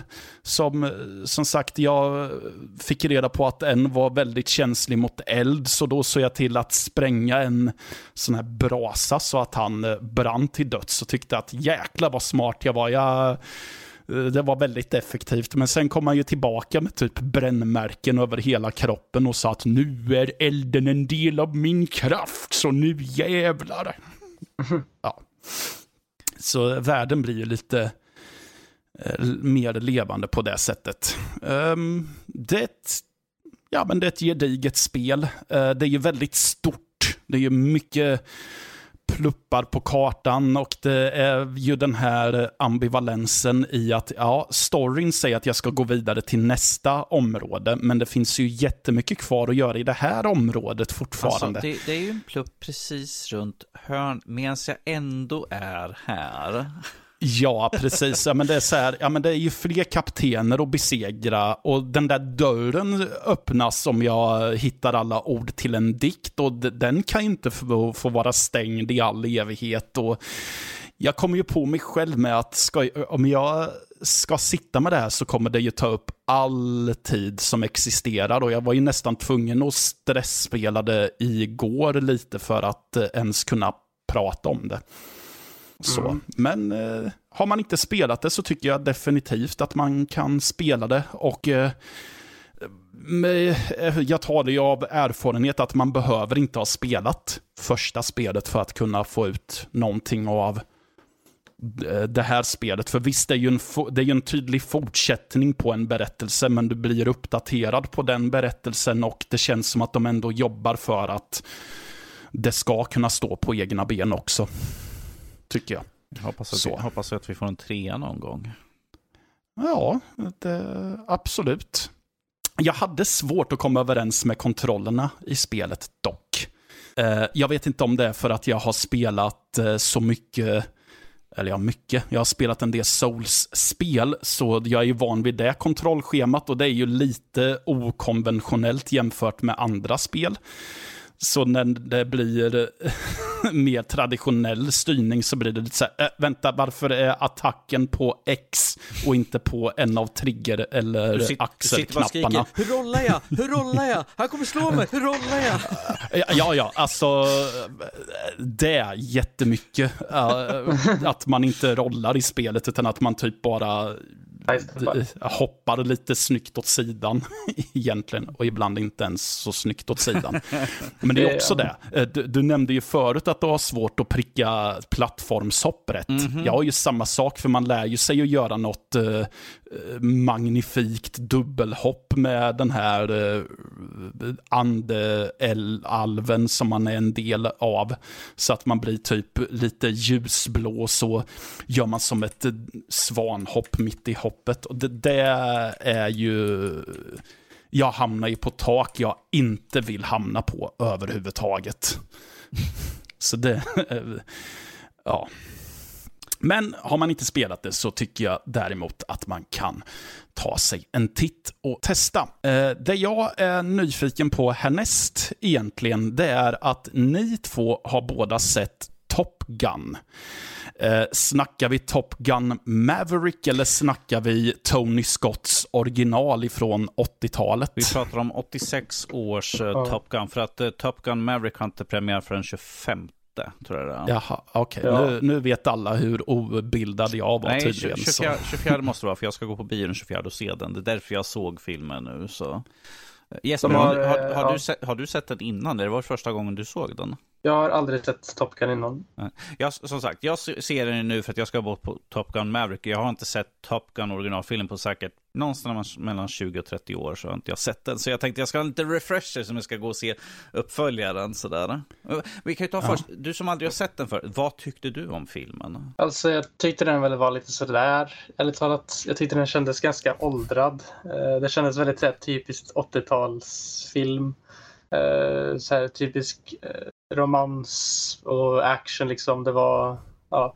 Men ändå så var det en helt okej okay rulle. Alltså det var den, ja, kanske inte var så här revolutionerande i, alltså då kanske den var ganska revolutionerande men nu känns det som att, ja, det var väl ännu en till action, actionromantik med lite så här komedi-esk. Ja. Okej, okay, så it didn't took your breath away. Mm, kul, kul, kul, kul där. Okej, okay, ja. Men hur var det för eh, dig som återbesökte filmen då? Uh, mycket saker som jag hade glömt liksom lite grann mellan uh, hur karaktärerna interagerade med, med varandra. Uh, jag, jag, det jag kommer ihåg är att Iceman som en av karaktärerna, och Ma Maverick är ju Tom Cruise och Iceman spelas av Val, Val Kilmer. Mm. Och de är de är typ fiender skulle man väl säga. De är rivaler skulle jag väl säga mer om att vara den bästa piloten någonsin. Och jag minns, det jag minns att uh, Iceman var betydligt mycket mer snarky, mer, mer, mer en värre rival än vad jag kommer ihåg. Så jag trodde att han skulle mm. vara liksom, jag bara, ja, det är inte så illa som jag trodde att det var liksom att, för i slutändan så ifall man läser mellan raderna, så är ju mer han den här att ifall vi någonsin ska åka ut i krig så vill jag veta att jag kan lita på det, att du inte liksom gör något dumt och får oss alla dödade. Det är liksom det hans mm. karaktär egentligen vill ha sagt. Just sådär. Han säger att du är liksom vårdslös, du är liksom, man kan inte räkna med det, liksom att du, du, gör, du kör ditt egna race. Det är det han säger egentligen. Han är egentligen den vettiga rollen, medan man när man tittar på film, bara tittar rent så här, ytligt, så kanske man tänker att vilken skitstövel han är. Han, han, liksom, han ska vara bäst, störst, bäst och vackrast, liksom, mer eller mindre. Men att han är mer, det känns som att, ifall man tittar mellan raderna så är det att han vill liksom ha det bästa möjliga liksom, för, för deras enhet. Ifall det är krig, liksom, vill jag ha dig som flyger med sig, så du inte liksom helt plötsligt bara flyger in i mig och jag liksom bara Wii! ja. Uh, Precis. Det är sådana nyanser liksom som uh, jag märkte liksom av, liksom, jag bara, ah, men det var lite annorlunda. Uh, sen det som jag uppskattar mest är att liksom, allt du ser är in camera. Det, ifall du ser ett, en, en, liksom, en MIG flyga förbi, det är en MIG som flyger förbi. Det är inte mm. liksom en dataanimerad sak. Ifall du tittar på vilken ny film som helst, 90% av allting, alla flygplan och sånt där är liksom dataanimerade. Och här är liksom, ja. nej vi har filmat riktiga plan som flyger runt och gör alla de här manövrerna. Så det är liksom ja. där jag uppskattar att gå tillbaka till äldre film, för där är liksom, här var de nödda att göra det praktiskt. Eh, vilket ja, också syns alltså, ju.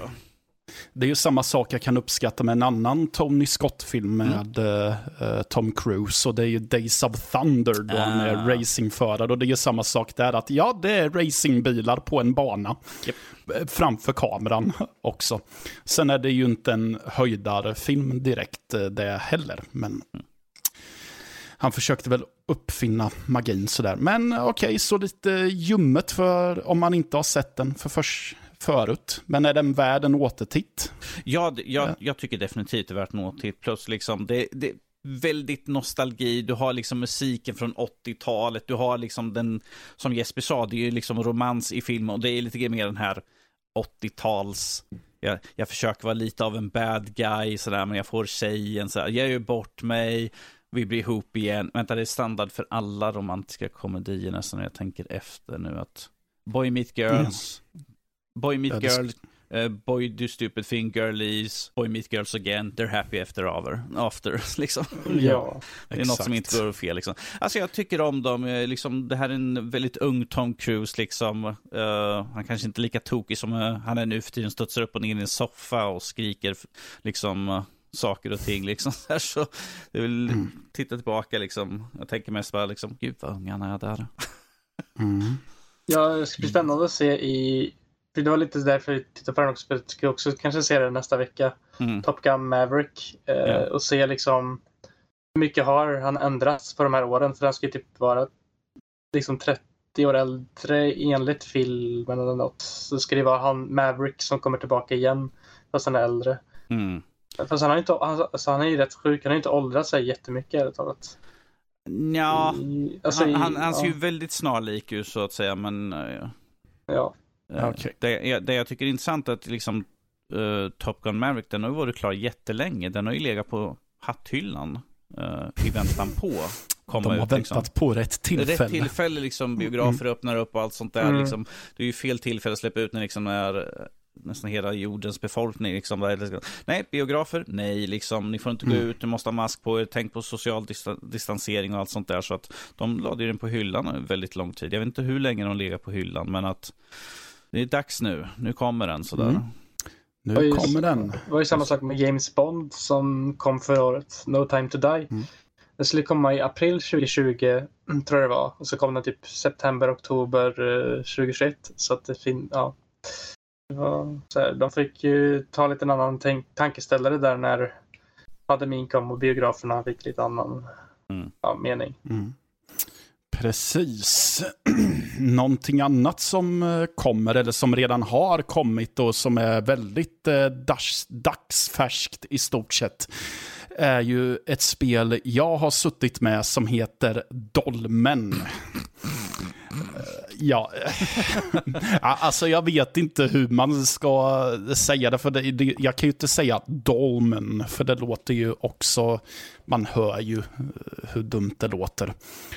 Men, eh, det är en kristall, era snuskumrar, vill jag bara ha sagt. Vad det också är, det är ett eh, action-RPG i, i Souls-like variant som utspelar sig i yttre rymden. Och det är död och elände i den här rymden och eh, åh nej, monster kommer att ta över.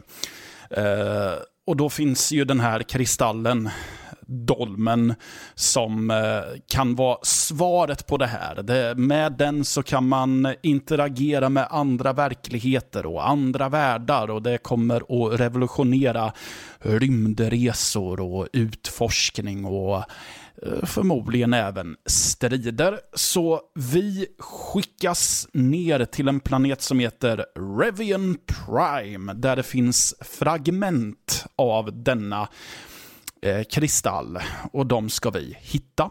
Eh, vad som också finns på den här planeten är väldigt mycket varelser som vill mörda allting som eh, dyker upp och som ser främmande ut. Så det gäller att beväpna sig ordentligt. Jag, jag skulle också bli förskräckt ifall jag skulle se någon komma med en rymddräkt och en rymdhjälm nedtryckt och ett halvt skägg stickandes ut under, sådär som du skulle göra se ut. ja, nu, tro, nu var det ju inte så min karaktär, du kunde inte välja skägg ja. nämligen, för den har ju ett, eh, en hjälm så du ser ju inte ens ett ansikte. Så.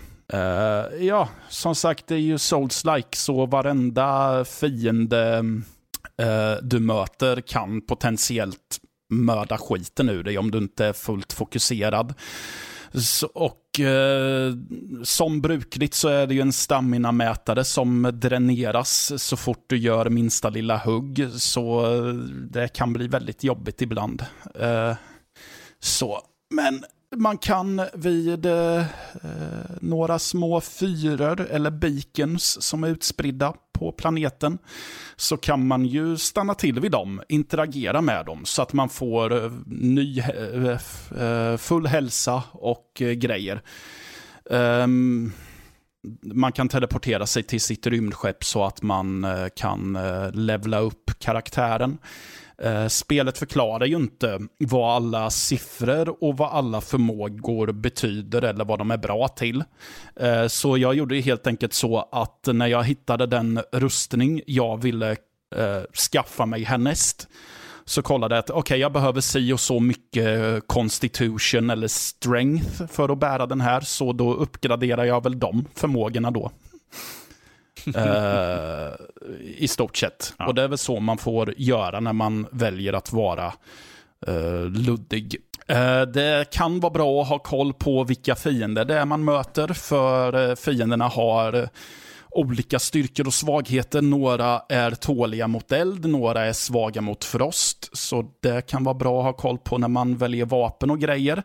Men det är ju inte helt lätt att bara göra det här. Alltså, det är inte bara att uppgradera, utan det vill ju också till att du, klar, att du inte dör emellan varven. För dör du så är det ju som i ett Souls-spel att du, den platsen du dog på kan du ta dig till för att återta de resurserna du förlorade. Misslyckas du med det så är de ju förlorade, och för då ersätts ju de med de du hade på dig när du dog nästa gång. Mm. I så fall. Eh, så det kan vara lite frustrerande. Eh, vid bossfighterna Uh, utanför de rummen så finns en datamodul. Den kan man gå till för att kalla in en kompis som kan hjälpa dig med bossfighten. Förutsatt att du har tre stycken dolmenfragment på dig. Återigen, då vill det ju till att du inte har dött mm. de senaste gångerna och att du har haft turen att döda fiender som uh, eh, har haft dolmenfragment men, på men sig. det, när du kallar in en kompis, blir att de blir förbrukade då eller något sånt där? Eller bara att du måste ha en viss mängd för att kunna kalla in? Eh, Jag antar att du måste ha en viss mängd för jag har inte kunnat kalla in någon på grund av det. Dels det och sen tror jag att eh, eh, multiplayer-delen var inte tillgänglig under större delen av eh, embargotiden. Jag tror att det var tillgängligt två eller tre, dag- två, tre dagar innan release, Mm. tror jag. Så jag har inte riktigt hunnit eh, testa på hur det funkar överhuvudtaget, tyvärr. Eh, Det blir väl skämskudde på det. Det blir. Men Jag, jag, Ja. jag är lite nyfiken på, du, vi har ju stridssystemet, för du har ju inte bara ett handvapen, så att säga. Ju. Eh, nej, eh, precis. Alltså man har ju dels ett du har ju ett handvapen i form av en yxa, ett eh, mindre svärd eller så kan du ha ett tvåhandssvärd. Eh, Du har en sköld och det är som brukligt.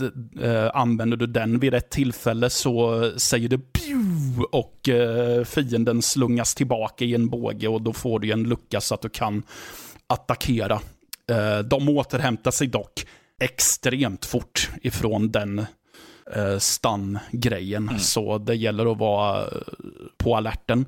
Eh, man har även ett, eh, eh, ett avståndsvapen, eller ett skjutvapen är det. Och det kan vara en pistol eller någon typ av kulspruta som man kan skjuta med.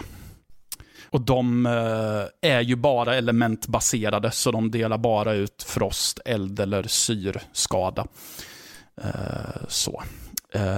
Det jag tyckte bäst om i det här spelet var nog bossfighterna. Eh, jag gillade att det fanns väl, jag gillade ju den, här- att det finns väldigt tydliga strategier och tydliga mönster hos dem. För, eh, för att jag gillar att se att okej, okej, det finns en lösning och så här ska jag tänka för att besegra den här så att det inte bara är ett slumpmässigt rörelsemönster att anpassa sig efter. Sen kan det fortfarande vara lite lurigt. Ibland. Mm. Så. Ehm, det, det som är lite tråkigt tycker jag, det är väl att den här, att det finns eh, Designen är ju väldigt snygg. Det är ju lite kosmisk skräck, det är lite köttiga inredningar och eh, det, det, det finns en ganska suggestiv spänning här. Men dels så försvinner ju den stämningen lite i och med att det är ett Souls-like. Så jag fokuserar ju mer på striderna än omgivningen för det mesta. Eh, Likaså är ju tyvärr berättelsen fruktansvärt blek och anonym. För de, de enda tillfällena då du får en berättelse eh, som har med storyn att göra, det är när du kommer till vissa punkter på banorna så eh, sker en dialog mellan din karaktär och en eh, kvinnlig röst via en komradio om området han befinner sig i nu. Och att hon säger, ja ah, det är en stor fuling i närheten så var på din vakt, okej jag ska se till att ta den bästa utrustningen jag kan, ungefär. Eh, och sen så finns det ju lite dataskärmar som säger att ja, forskare forskade kring eh, dolmen och sen så hände det hemska saker och nu är vi ledsna, ungefär. Eh, det, det är ju inte så det, det bidrar inte med så mycket till eh, världsbygget. Det finns NPCer som jag valde att inte ens nämna i min text för att allt de gör det är att när du pratar med dem, det enda de säger är tack så mycket, här får du saker. Mm, Okej. Ja, ja, så typ ingen, ingenting så här, varför, är, varför är du i det här rummet omringad av en massa monster? Är det bara stå Så, där och säger tack? Ja, ingenting. Så här, ja, tack, här får du lite skit som du kan bygga med. Ja, tack så mycket. Men de står fortfarande kvar i det här rummet, så jag vet inte. Eh, men på det stora hela, ty jag tycker ändå att det är ganska kul att spela det här. Eh, så jag tycker att det är en trevlig liten smakbrytare om man har eh, suttit med Elden Ring och bara blir svimmat av dess episka proportioner som det består av så kan det vara skönt att ha det här som Ja, men det blir väl lite Souls-likes Super Lucky's Tale det här. mm. Så, du, behöver inte riktigt uh, fundera så mycket, utan det är bara att fokusera på att slå ihjäl nästa fiende i stort sett. Så, ja men uh, jag rekommenderar fans av Souls-likes att kolla in det här. Uh, jag anser ju att det finns, att det är som en smakbrytare fast med fortfarande ganska bra utmaning. Sen beror det på hur erfaren man är i den genren. Mm. Yes. Eh, då ska vi se här. Eh, lite mer spel kanske. Um, ja, Jesper. Ja. Du har pysslat med lite ljudbaserade spel har jag förstått det som. Eller lite rytmbaserade. Ja, det blir lite så för jag har fått recensera. Och det är Soundfall och det är mer av en action-RPG eh, musik spel. Eh, du spelar som en liten tjej som eh, försvinner in i ett annat universum som heter Symphonia. Och här träffar hon lite intressanta karaktärer eh, som hon ska hjälpa eh, få tillbaka friden i Symfonia För det har nämligen kommit Discordians som är monster som har kommit och invaderat det här området. Och det är ditt jobb att ställa allting till rätta igen och, ta tillbaka, och flytta tillbaka till eh, vanliga världen. Eh, och det här spelet till skillnad från eh, Metal Hellsinger är ett top-down action-RPG. Lite typ ja, Diablo-esk. Du ska skjuta fiender i, med, och skjuta och slå fiender i takt till musik i top-down. Och även det här känns liksom... Den här har ganska mycket populär musik. Jag kan inte riktigt pinpointa någon exakt jättestor men det är ändå liksom I'm a Barbie girl. Nej, inte. Nej, inte riktigt så. Men det är, alltså, det är väl typ... Så det kanske inte är lika stora namn och sånt, men det är ändå, det är ändå lite licensmusik som används i spelet som passar bra in i de olika områdena. Det är lite olika. Jag har tagit igenom nu fyra områden tror jag eller någonting. Jag mm. vet inte hur många riktigt det är. Jag har kört kanske tre och en halv timme tror jag det stod på Steam. Eh, tyckte ändå det var rätt kul så jag körde en stund. Och eh, då fanns det till exempel ett eh, skogsområde som var lite mer åt det klassiska hållet i sin musik och så fanns det ett lavområde som var mer åt metal-hållet. Så de har lite så olika musik för olika banor och så. Jag tycker att det är ett ganska solitt och liksom kul spel att bara liksom skjuta fiender och liksom i takt till musik. Dock så är det en sak som jag tycker jag har märkt lite grann och det är att varje Alltså varje bana i en värld är typ nästan exakt samma layout på, bara olika musik. Okay. Det är kanske lite olika grejer på dem, men det är, för det mesta så är det, känns de väldigt, väldigt samma. Eh, det är ju annan tempo och så, så det blir ändå lite annan känsla i gameplayet för att musiken är lite olika tempo och sådana saker.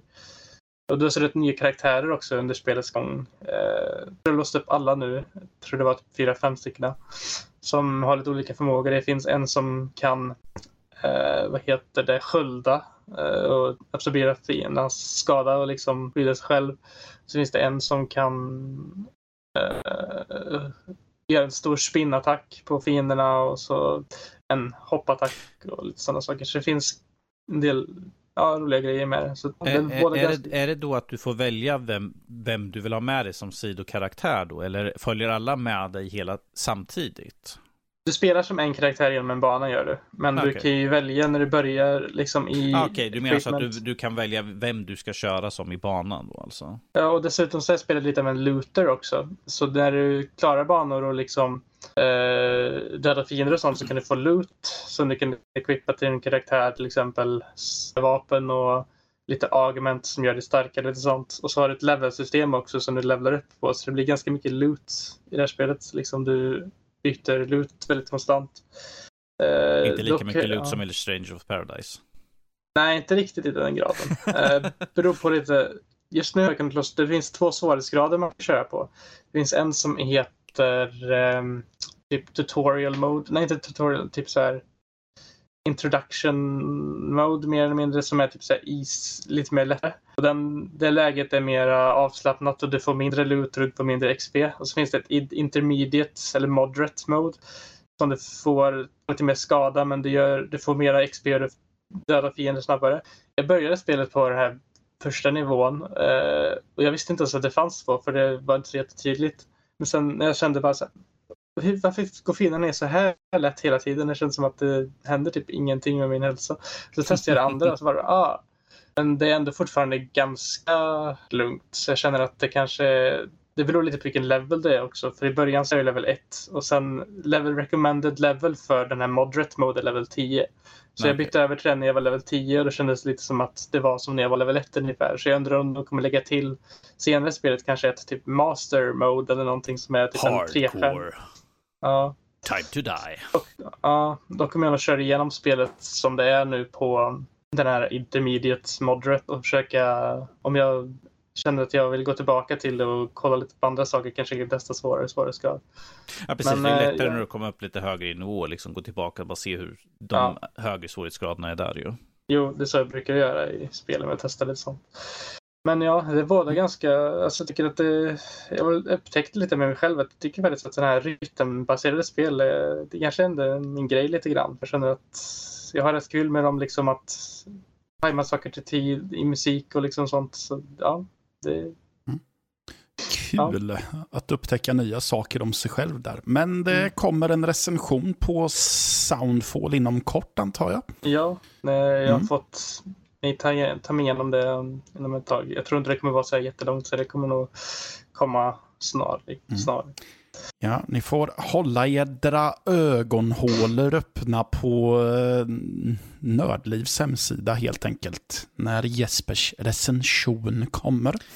Där kan, kan ni också läsa min recension om Dolmen. Ja, Danny, få ut ditt fniss ur systemet nu. Eh, jag funderar på eh, om jag ska ta något mer kanske. Eh, jo, det kan jag göra. Eh, igår släpptes, tre, släpptes tredje säsongen av Love, Death and Robots på Netflix.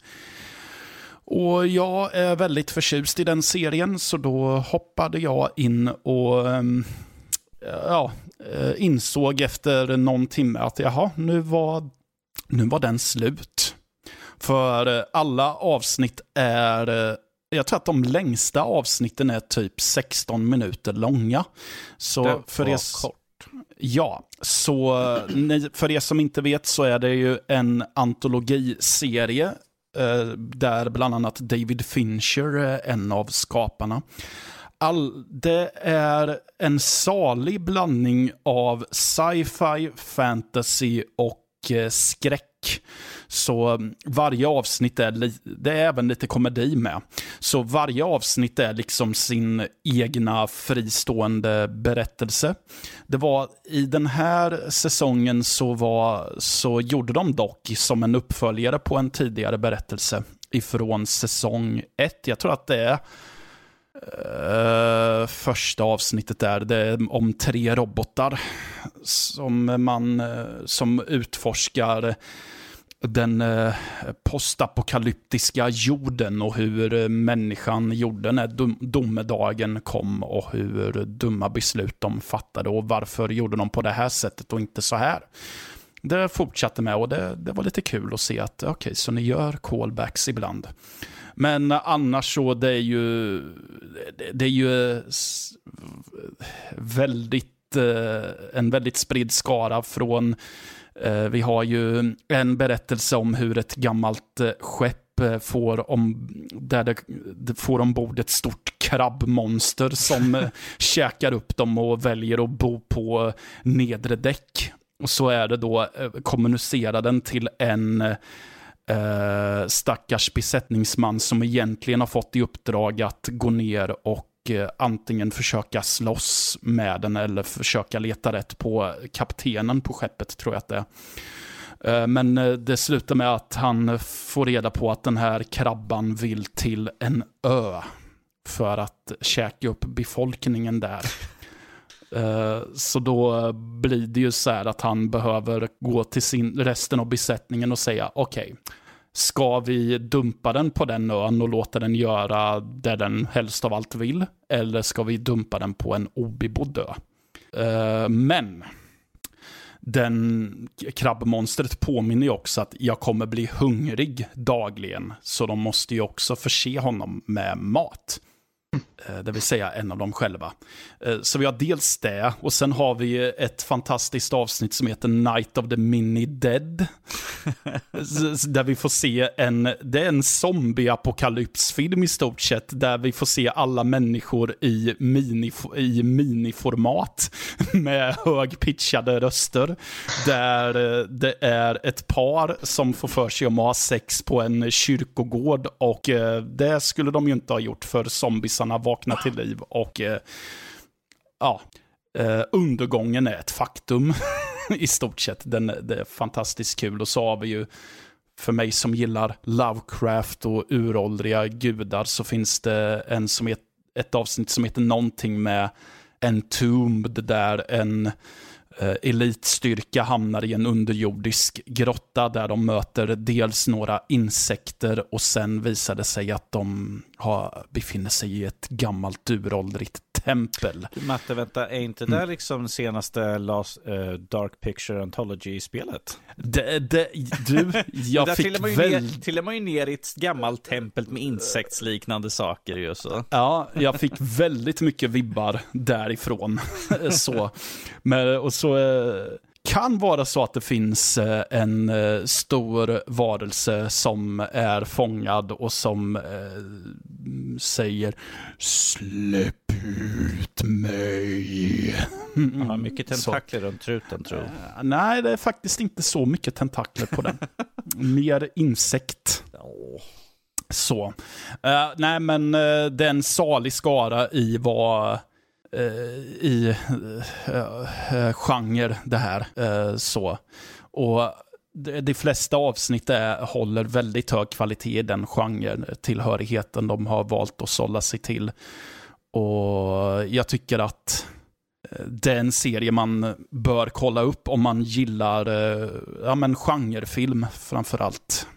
Tycker jag. Om man är ett skräck, sci-fi eller eh, ja, främst ett skräck och sci-fi-fan skulle jag säga.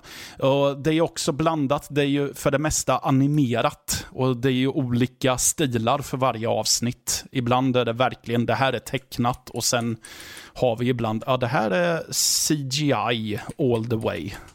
Så, och ibland är det även lite, det, det har, de har även haft lite live action-grejer ibland också. Så, det är en rekommendation för er som inte har sett det. Jag var nyfiken på att se det ett tag, så jag kanske borde kolla på det nu. Ja, och som sagt, det går ganska fort att plöja igenom eh, en säsong. Gör det. På gott och ont, för jag lämnas alltid med de, de uh, avslutar alltid när jag känner att åh, det här är ju så bra, och sen, fan, det tog slut. mm. Ja. Jag vet inte om vi ska runda av eller om ni har något annat ni vill uh, prata om. Mm. Vi glömde ju prata om uh, Discord qa frågan på. Ja, men den kommer. Okay. Uh, jag tänkte runda av just det här segmentet.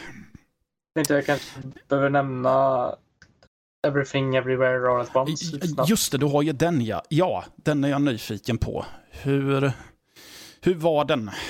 Är den lika knäpp som trailern utlovar? Den är nästan knäppare än trailern utlovar. Så pass till och med? Ja. ja, fast på ett väldigt, väldigt bra sätt tycker jag. Det här är enligt mig kanske jag har väldigt svårt att se om det kan komma någon film som skulle kunna toppa den här filmen för mig. För den har verkligen allt som jag tycker en film, alltså allt som gör en film bra nästan. Det känns som att den har väldigt bra balans mellan både komik, eh, coola actionscener, eh, snygga shots, eh, intressant berättelse och bara liksom, ja, det är väldigt så här, det är lite svårt att förklara vissa saker i den. Det är mycket som, om man går in på det så spoilar man en hel del om filmen. Men jag kan gå in mm. lite snabbt om premissen i alla fall.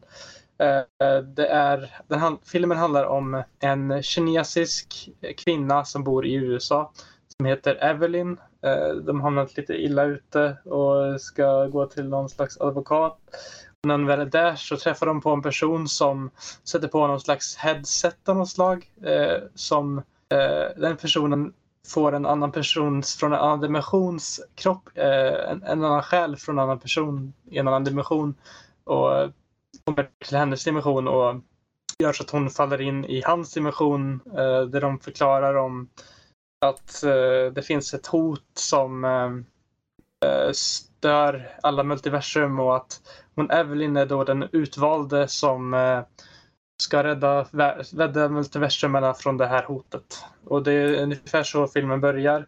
Och den blir bara mera bonkers efter det. Det finns jag, ska nog, jag vill inte gå in på mera spoilers om vad det är för någon liksom vad egentligen det här hotet är för det skulle mm. det spoilar ganska mycket av filmen men eh, jag kan väl säga att det är ett slags familjedrama samtidigt som det är en komedi samtidigt som det är lite så här ja, lite så här thrilleraktigt också. Det är, det är väldigt många genrer i ett och det är lite det är, det är en A24-film. Det är ju en mm. studio som är väldigt kända för sina arthouse-filmer. Och man ser ja. väldigt mycket av det här tycker jag också. Men ändå så kändes det som en film som jag tror inte bara den här typiska arthouse-publiken skulle uppskatta den här heller. För det finns den här action, actionen och komedin och sånt som verkligen eh, jag tror tilltalar folk. Liksom, jag kan väl förklara med en liten kort scen utan att ge en kontext till den. Men helt plötsligt så hamnar, eh, vad heter det, hon är Evelyn i en version av sig själv där hon har stora korvfingrar eh, och bor ihop med den här advokaten typ som är typ tillsammans och eh, de kollar på TV där de eh, två, ett par står med varandra med de här korvfingrarna och stoppar dem in i varandras munnar och de äter upp dem och det skvätter ut ketchup och senap. Eh, och sen en annan scen när eh, de åker till en värld där, det är, där de är stenar, där det inte finns jord. Där det är helt tyst. Det är bara två personer som pratar med varandra eh, i, som stenar. Eh, och, och, och typ av filosofiska tankar om uh, det här finns, de är bara stenar i den här versionen av eh, den här världen för det finns, finns inga förutsättningar för liv här. Och så, ja. Den är helt bonkers men den är så otroligt värd att se skulle jag säga. Den är verkligen den förtjänar all positiv kritik den har fått tycker jag verkligen. Den är, mm. den är en rollercoaster av en film. Eh, ja, men vad kul. Uh, A24 tycker jag ju har ett, ett ganska bra track record ja. också. Jag, de flesta som jag har sett har jag gillat. Uh, så. Mm. Ja. Ja, nej men då så. Det var vad vi har pysslat med i veckan. Då kan vi ju avslutningsvis då eh, ta veckans qa fråga Det är John Levin som eh, först eh, hälsar att det är jäkligt kul med att eh, det blir svar i podden, eller att vi svarar roligt. Och vi tackar för att du bidrar med frågor. Men i alla fall, hans fråga den här veckan är att eh, det är Många snackar konsolexklusiva spel, men vilka spel ser ni som tydliga PC-exklusiva spel och har ni några favoriter? Ja, Danny, du ser ut att vara snabb på eh, bollen där. Om jag skulle säga typiska uh, PC-exklusiva skulle jag säga Eh, många typ RTS, uh, eh, uh, Starcraft, Command Conquer, uh, Age of Empires och den stilen. Och ifall jag har någon favorit? Nej. Ja, alltså de, de finns ju släppta på, de, de, flesta finns väl släppta på konsol också, men det är väl en klar fördel att köra dem på PC känner jag. Jag, jag tänker mer som Civilization, ja. skulle jag väl säga mer att de är mer passande för mus och tangentbord speciellt. Den typen mm. av spel skulle jag säga är mer exklusiva. Visst, du kan plugga in uh, mus och tangentbord till, till Xboxen ju, och köra liksom, men att jag, det, den typen av spel ser jag mer som att uh, den är att det, det, är en, det är en typ av spel som passar bäst, fungerar bäst att köra egentligen på en PC där ju. Mm. Uh, Jesper, du hade ju några exempel där också väl? Jag får inte missminna mig Ja, väl så här, jag brukar inte köra så här typ egentligen när jag tänker efter konsolexklusiva PC-spel. Men när jag tänker efter på typ vad jag associerar med konsol, konsol eller PC-exklusiva spel så tänker jag mycket typ så här Counter-Strike, Global Offensive, League of Legends, World of Warcraft. Uh, ja, de typen av spel som liksom är Valorant och alla de här spelen som är typ typiska typ så här e-sports eller stora Twitch-streamers eh, PC-spel typ som är väldigt populära och stora. Eh, tänker jag mest på. För de, ja det är väl typ det, de flesta, alltså väldigt många PC-spelare spelar de här spelen. Så jag tänker mycket på dem bara för det, tror jag. Men uh, ja. Mm. Sen tänker jag väl kanske typ om man kollar tillbaka på, i tiden så är det väl typ sådana här sådana gamla heliga peka-klicka-spel och sådana saker. Skulle jag väl tänka. Typ Monkey Island och sådana spel. Uh, mm. Tänker väl typ när jag var liten spelade något Björnes magasinspel så kan jag tänka mig det också. Men, uh, jag menar, Hugo är väl, är väl PC-exklusivt uh, i alla fall så. Hugo typ. också. Typ. Ja. Mm. Uh, ja, och jag tänkte ju också på peka-klicka-genren såklart. Ja, de finns på konsol, men det är ju en klar fördel att köra på med mus. I alla fall, som du förvisso kan plugga in, men ja. Generellt så är det ju inte så anpassat för konsol. Men jag tänkte också, uh, inte en så dagsaktuell genre, men jag tänkte på textbaserade spel text där du måste dels läsa en massa text och eh, skriva eh, prompts och grejer som du vill, eh, som har med själva handlingen att göra och vad du ska göra. Har jag svårt att se och fungera på en konsol. Och där, om jag ska nämna en favorit så blir det ett som faktiskt inte är så gammalt. Um, Via Devolver släpptes för några år sedan ett spel som heter Stories Untold. Som har väldigt mycket element av textbaserade eh, spel. I alla fall ett segment eh, i det.